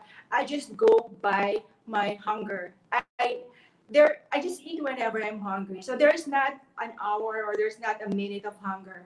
And this just happens as i've said in the beginning uh, naturally you go into OMAD. You, tend to eat one meal a day because whatever you eat satisfies you for the whole day. And you, I'm just naturally not hungry until the following day. And you know, sometimes when I get really busy, I even forget to eat. There was a time, this is my record, you know, I, I reached 96 hours without even thinking about it just because I, I don't get hungry at all. Uh, at that point, uh, I don't know, I was probably on my third or fourth year on the carnivore diet. I was already very much fat adapted. And uh, I got so busy, and the hours just flew by, the days just flew by, and they forgot to eat. But my energy level was so steady. It was the, from the moment I wake up until the time that I eat, you know, even sleeping and then uh, you know sleep again and then wake up. It's just so steady. There is no rise you know in hunger. There's no um, signal for hunger it was just a effortless fasting. It was it's not intentional fasting. So what i do now okay so you're asking what my current um, uh, eating schedule is that uh, now you know i eat once a day. Um, actually I brought here, I, I show you an example. This is, um, can you see it? This is pork belly. Um, I mean, this is beef belly. So you can see the streaks of fat. That's how much uh, meat and fat that they eat. This is about um, almost 400 grams. So almost one pound. And this is enough for me for a whole day. It can keep me full and I can even go on until the next day. I think I can go on because sometimes I just eat because I feel like um, I just really want to eat, and also because I'm already at you know at, uh, at my ideal weight and I don't wanna lose any more um, body fat or any more body weight. I just am on a maintenance level right now. So if I don't eat, um, at least once a day, I might be losing too much uh, weight. You know, which I don't want to happen. So I eat about 400 grams a day of um, um, meat and animal fat. So the ratio is about um, 300 grams of lean meat and 100 grams of uh, pure animal fat. And then uh, liver to that, maybe 50 grams or 60 grams of liver. I eat it together with the uh, lean meat and the animal fat. This uh, beef belly that I showed you. Um, that's around um, 11 a.m. Usually, that's what I had today. my last meal was at 11 a.m. And um, I'll probably eat again tomorrow at around that time, 11 a.m. You know, noon time. Usually, my cutoff is noon time. I don't anymore eat anything by that time. Um, I like to like uh, go to bed um, um, without you know any food in my stomach. I want everything to be fully digested. I sleep better that way. So I tend to eat uh, early in the day, at least once a day. But from time to time, it goes on for at least you know um, like every other day or every two days. I eat one meal for every two days or three days, which just naturally happens without any intention. It's not like I wake up that day and say, okay, now I'm going to fast for 48 hours or I'm going to fast for 72 hours. I don't have uh, any schedule like that. I just go with the flow of do I feel like eating right now? Uh, maybe yes, maybe I could eat. Um, does it uh, does meat uh, sound appetizing right now? Then uh, I just go with that, and then I stop when I'm full. And usually, that's um, after eating this entire meal of about 400 grams, you know, a day. I'm totally satisfied at the end of that meal. And also, since you're asking about fasting, I tend to do a dry fast naturally because I naturally don't get thirsty because of the high uh, fat content of the diet.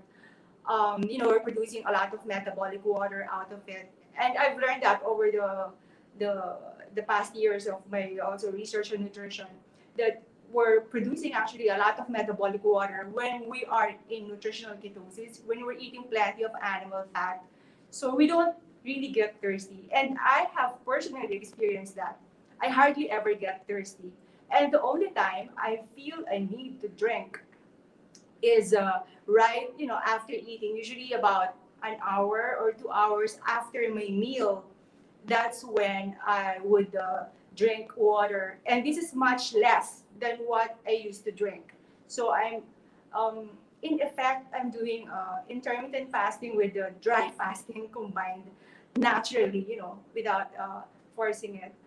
Um, oh, back when I was on a very carbohydrate heavy diet, on a, you know, carbo, uh, carbohydrate metabolism, I used to drink at least eight glasses of water a day, and I was constantly thirsty. But now that I'm constantly in ketosis, probably 24 7 ketosis, uh, I can only drink up to two glasses of water a day. This uh, bottle of water that I have here is just to wet my lips because my lips tend to get dry when I'm talking. But I am not really drinking it because right now I'm not even thirsty. So yeah, Thank you so much for that, Attorney Nels. I can relate with so many things that you said. And right now nga, for those who have been following us, we are actually around going 30 hours na naka-fasting kami ngayon. And that 24 hours of that is dry fasting. So for those who are asking, no, I made a video about dry fasting, how our fats, no, and the fats that we eat can be converted not just on for ketones as energy, but also as metabolic water. It is the purest, cleanest form of water kasi po gawa yan ng katawan ninyo. So that that is another topic for another time. And of course, no, for those who are asking about cholesterol and saturated fats, marami na pong video na ginawa natin dyan. Just search on it. Hindi, hindi, this is not the time for that. If you are still on the fear of fat phase, so you are a long way to go going to carnivore. But if you have these questions in mind, you follow that line of thought, no? Who knows? Baka maron kayong makitang sagot and that could be what happened to Attorney Asra. na nakita din niya yung mga hinahanap niya just by asking certain questions. And meron pa dito ang isa pa attorney, dalawa siguro, no? Pwede ba to? And yes, uh, how about the uric acid? And also, I would like to add na lang din, how about the need for electrolytes? Do you have the need for electrolytes? And I can see you're drinking actually a natural mineral water uh, that's the ones that we are taking then whenever we're after a fast or that, no? So, ano po yung masasabi nyo when it comes to need for electrolytes and also uh, fear of uric acid? You know, the, the, the beauty of the carnivore diet is, uh, as I've said, it's simplicity. You don't need to supplement anything. If you're just eating um, meat, animal fat, and organs, it already comes in the right, uh, you know, the complete uh, electrolytes in the right balance, in the perfect ratio. So just supplementing it would just offset the natural balance. Uh, that, that's what uh, I have also learned over over the years. It's and also our you know the mineral requirements, the RDA you know requirements for minerals doesn't really apply to this um, zero carbohydrate diet because you're you know you're fueling on fat. You're in, a, in ketosis. So the the requirements for um, there's the for example glucose the, the glucose and, and carbohydrates. Uh, I mean the yeah uh, carbohydrates and magnesium. Um, the relationship between also antioxidants like vitamin C. Um, it's a totally different. Uh, it's a it's a, a different game altogether when you remove all carbohydrates the metabolism is different. The fat metabolism, it's so different. The requirements don't apply. So we don't have to think about this. We don't have to uh, think about supplementing anything at all, even magnesium and everything. Although um, I've experienced a symptom of uh, magnesium deficiency, which is like cramping, um, when uh, I was in Korea at the time, and there was it was very hard to get animal fat, so most of the meats were very lean. Um, sometimes it can happen that when we're eating lean meat and not enough animal fat, it can upset electrolyte in you know, balance.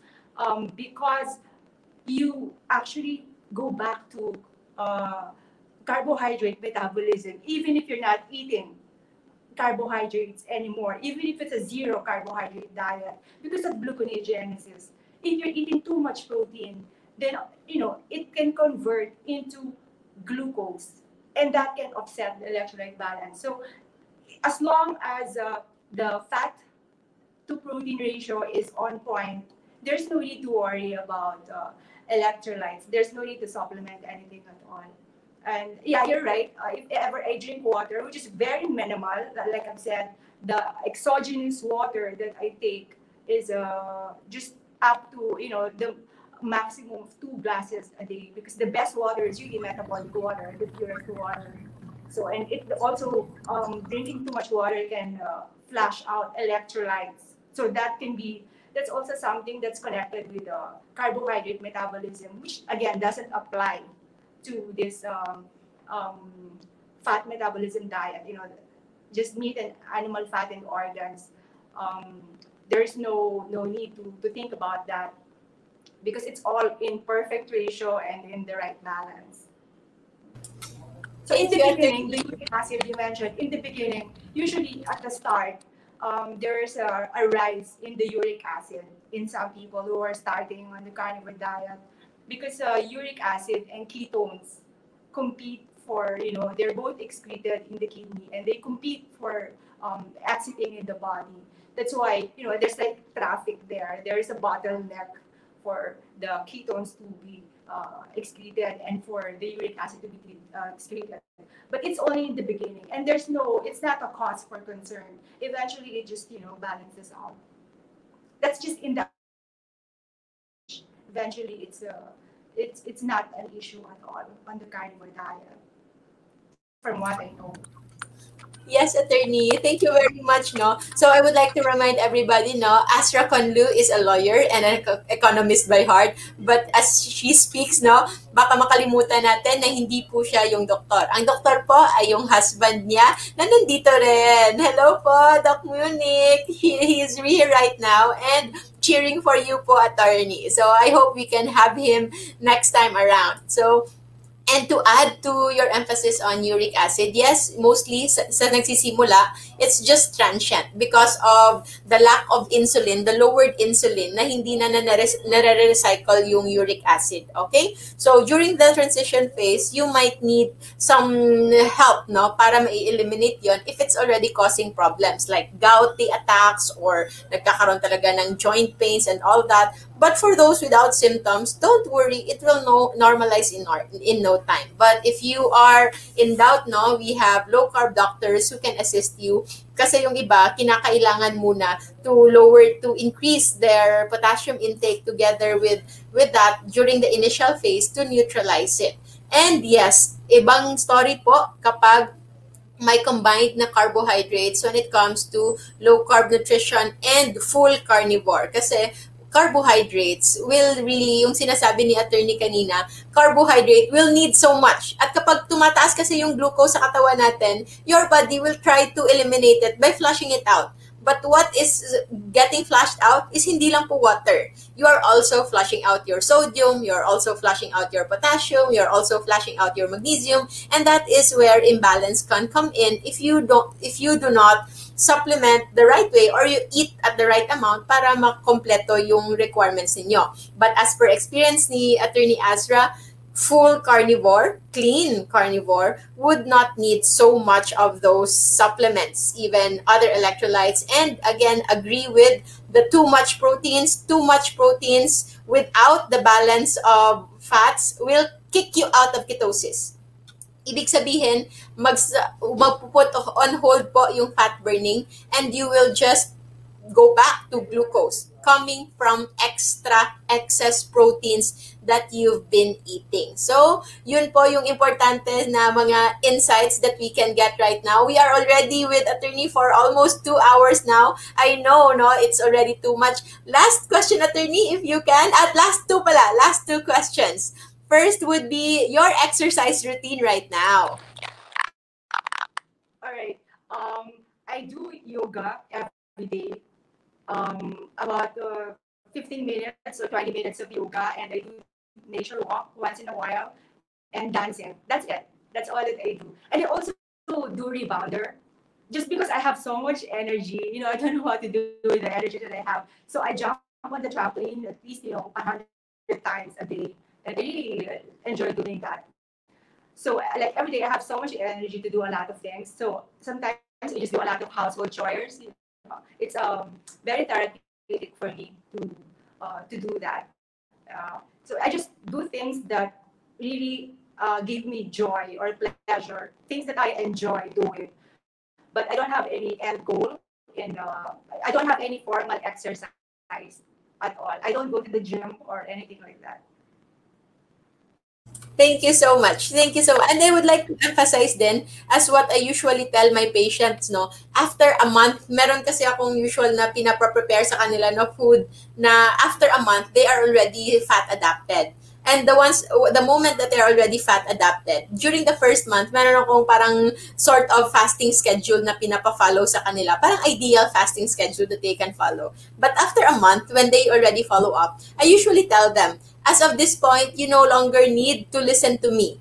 You will just need to listen to yourself. Because once you are already fat adapted, hindi mo na kailangan ng fasting schedule hindi mo na kailangan mag, mag, mag-track pa ng inyong kung kakain ka na o hindi pa. You just listen to your body. And, ju- and as long as you know that you are eating the right foods, you will become appetite corrected na hindi nyo na po kailanganin pang planuhin ang mga bagay-bagay and you will just eat when you are hungry and stop eating when you are already satisfied. And for those po na marami dito, and I think I can see one of them, na nagpo-problema because their menstruations became irregular, okay? After a prolonged low carb and very strict na fasting schedule. So yun yung sinasabi ko, you are already putting yourself in a starvation mode because a little fats, especially sa mga babae, hindi talaga ideal. Yung sobrang wala na talagang fats. Ang babae, kailangan meron niyang kakaunting visceral, uh, kakaunting subcutaneous fats.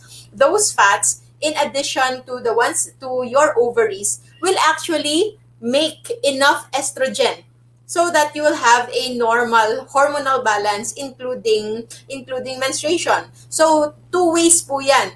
If sobrang dami yung fats ninyo, you can have a PCOS, yung may insulin resistance ka na, magkakakos yan ng, ng hormonal imbalance. But on the other extreme side, if sobrang wala na po kayong fats, you are already somewhat undernourished or malnourished, that can also cause hormonal imbalance. So, dapat meron tayong a little leeway, no? Yung babae, hindi talaga pwede butot balat lang. We have we have organs in our body that needs a little fat and that is a normal woman female anatomy. So wag niyong pangarapin na mawala ang lahat ng taba sa inyong katawan. So attorney you uh, you said before no na you've had fertility issues and I I I can say siguro that it it, it improved afterwards So, and before you answer that, yung last question na lang natin so that we will not keep you for so long, I know you are very, very busy as well, is on the part of economy. Gano po ka-sustainable ang carnivore? Let's say, for example, a normal Filipino worker.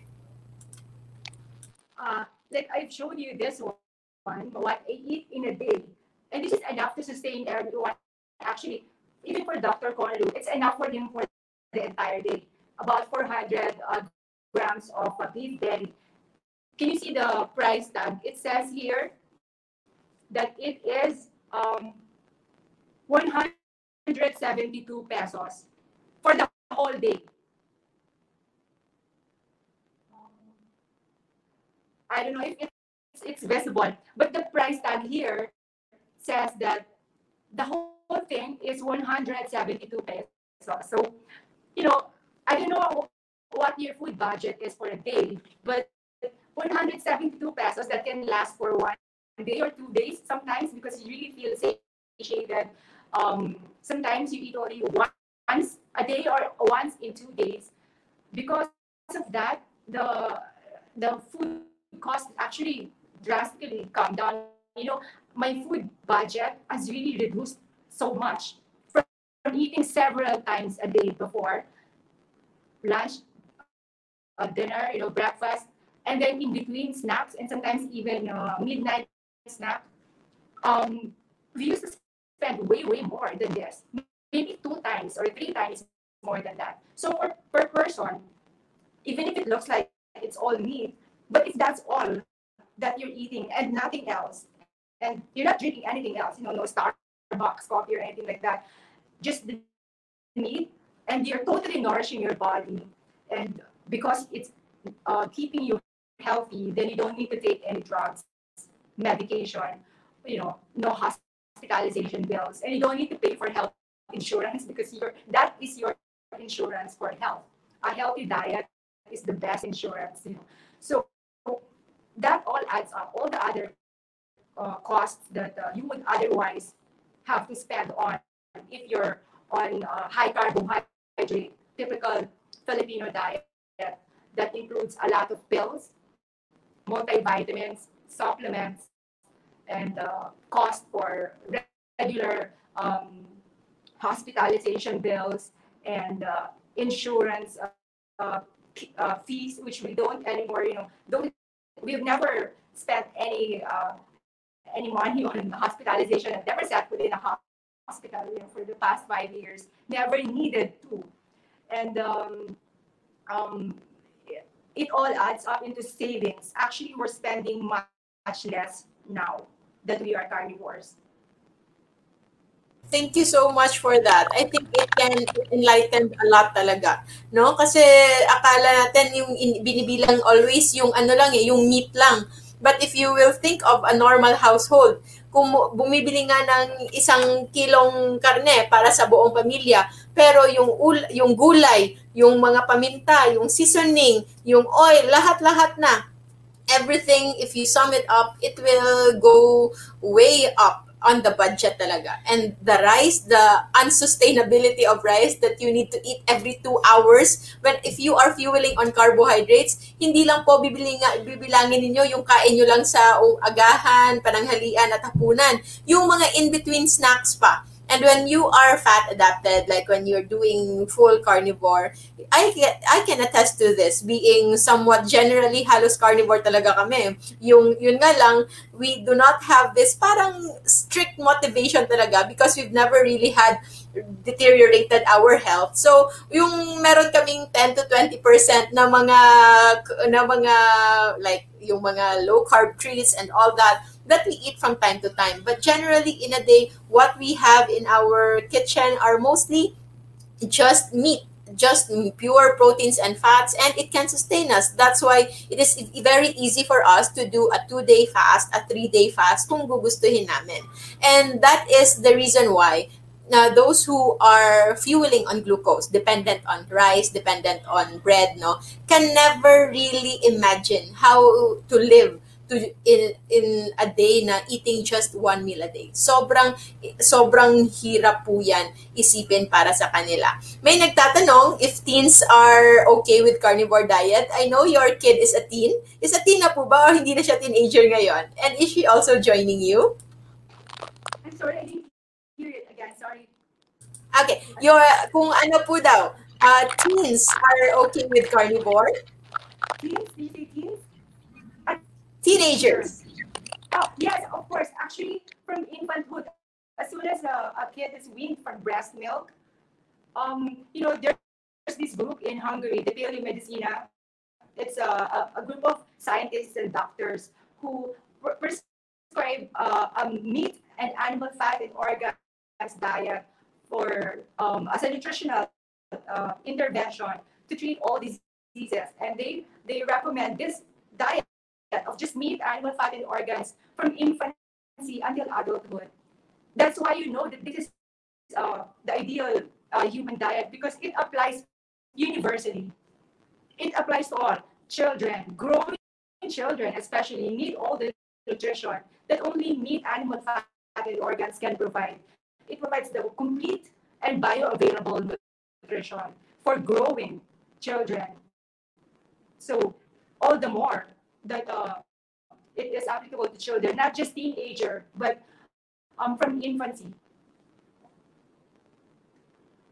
Attorney. So, sobrang daming questions pa. But let's give attorney the rest that she needs din, no? Kawawa naman, nakainom na tuloy ng tubig. Nauhaw na si attorney sa dami ng questions natin. So, marami ditong questions, attorney. If you have time, you can browse through our comment section later. If you just want to answer them, or I hope, no, hopefully we can have another episode and this time together with with Doc Munich kung pwede nga lang. So before we end, maraming mga questions about athletes and about grass-fed, all the details and all the other uh, itsy-bitsy parts of carnivore. But for now, we don't want to deprive you of your needed night and rest. May tanong lang po ako, last message lang po. Take away for those who are believers that going full vegetarian is the healthiest option just like what you had before, but still suffers from unknown issues. Okay? Yung iba, thyroid issues, yung iba, pangangate, uh, bloating, abdominal pain, yung iba, yun nga, tinnitus, ringing of ears, marami akong pasyente niyan as an ENT specialist, no? Yet still suffers from those issues. What was the takeaway from your experience that you'd like to share? From your overall experience from phase one of carnivore, uh, from phase one of just eating normal Filipino food, going vegetarian, going vegan, and now going carnivore? Ano po yan, attorney? Well, all I can say is, that um, keep an open mind. Um, you know, uh, not everything that we've been uh, taught, you know, that we've been led to believe is exactly true. That what I have experienced. Um, and uh, trust your own experience as well. And I would recommend doing a, a, short elimination diet if you're really curious about it. Just try it for maybe three days, or if you uh, have the uh, the willpower to do it, seven days. But maybe even just three days is enough. Just try to eat, nothing but meat for those uh, three days.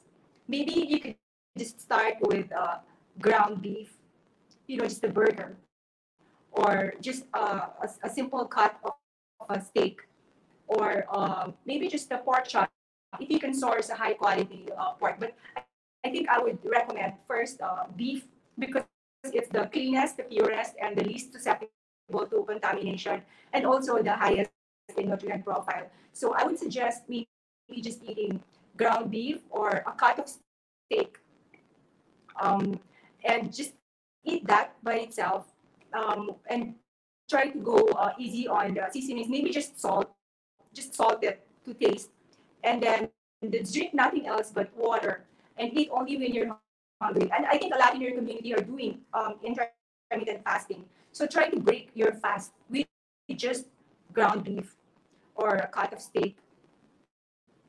Um, and do that for, for three days or for however long your intermittent fasting is.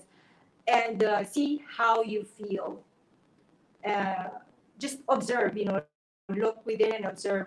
And just be open to, uh, uh to unlearn everything that you thought you know about nutrition because most likely 99% of that is not exactly well anyway it's just my my i don't want to impose my own um, conclusions but i invite you to make your own conclusion out of it i mean what's uh, what's uh, three days right it's in um, a lifetime of the possibility of enjoying uh, a level of health that you never even know is possible so um, sometimes we think that we're okay, we're good. Like um, you know, Dr. Connolly thought he was okay. That he didn't need to change his diet at all. That he was perfectly fine until he um, went full carnivore and he experienced a level of health that he never even knew was possible.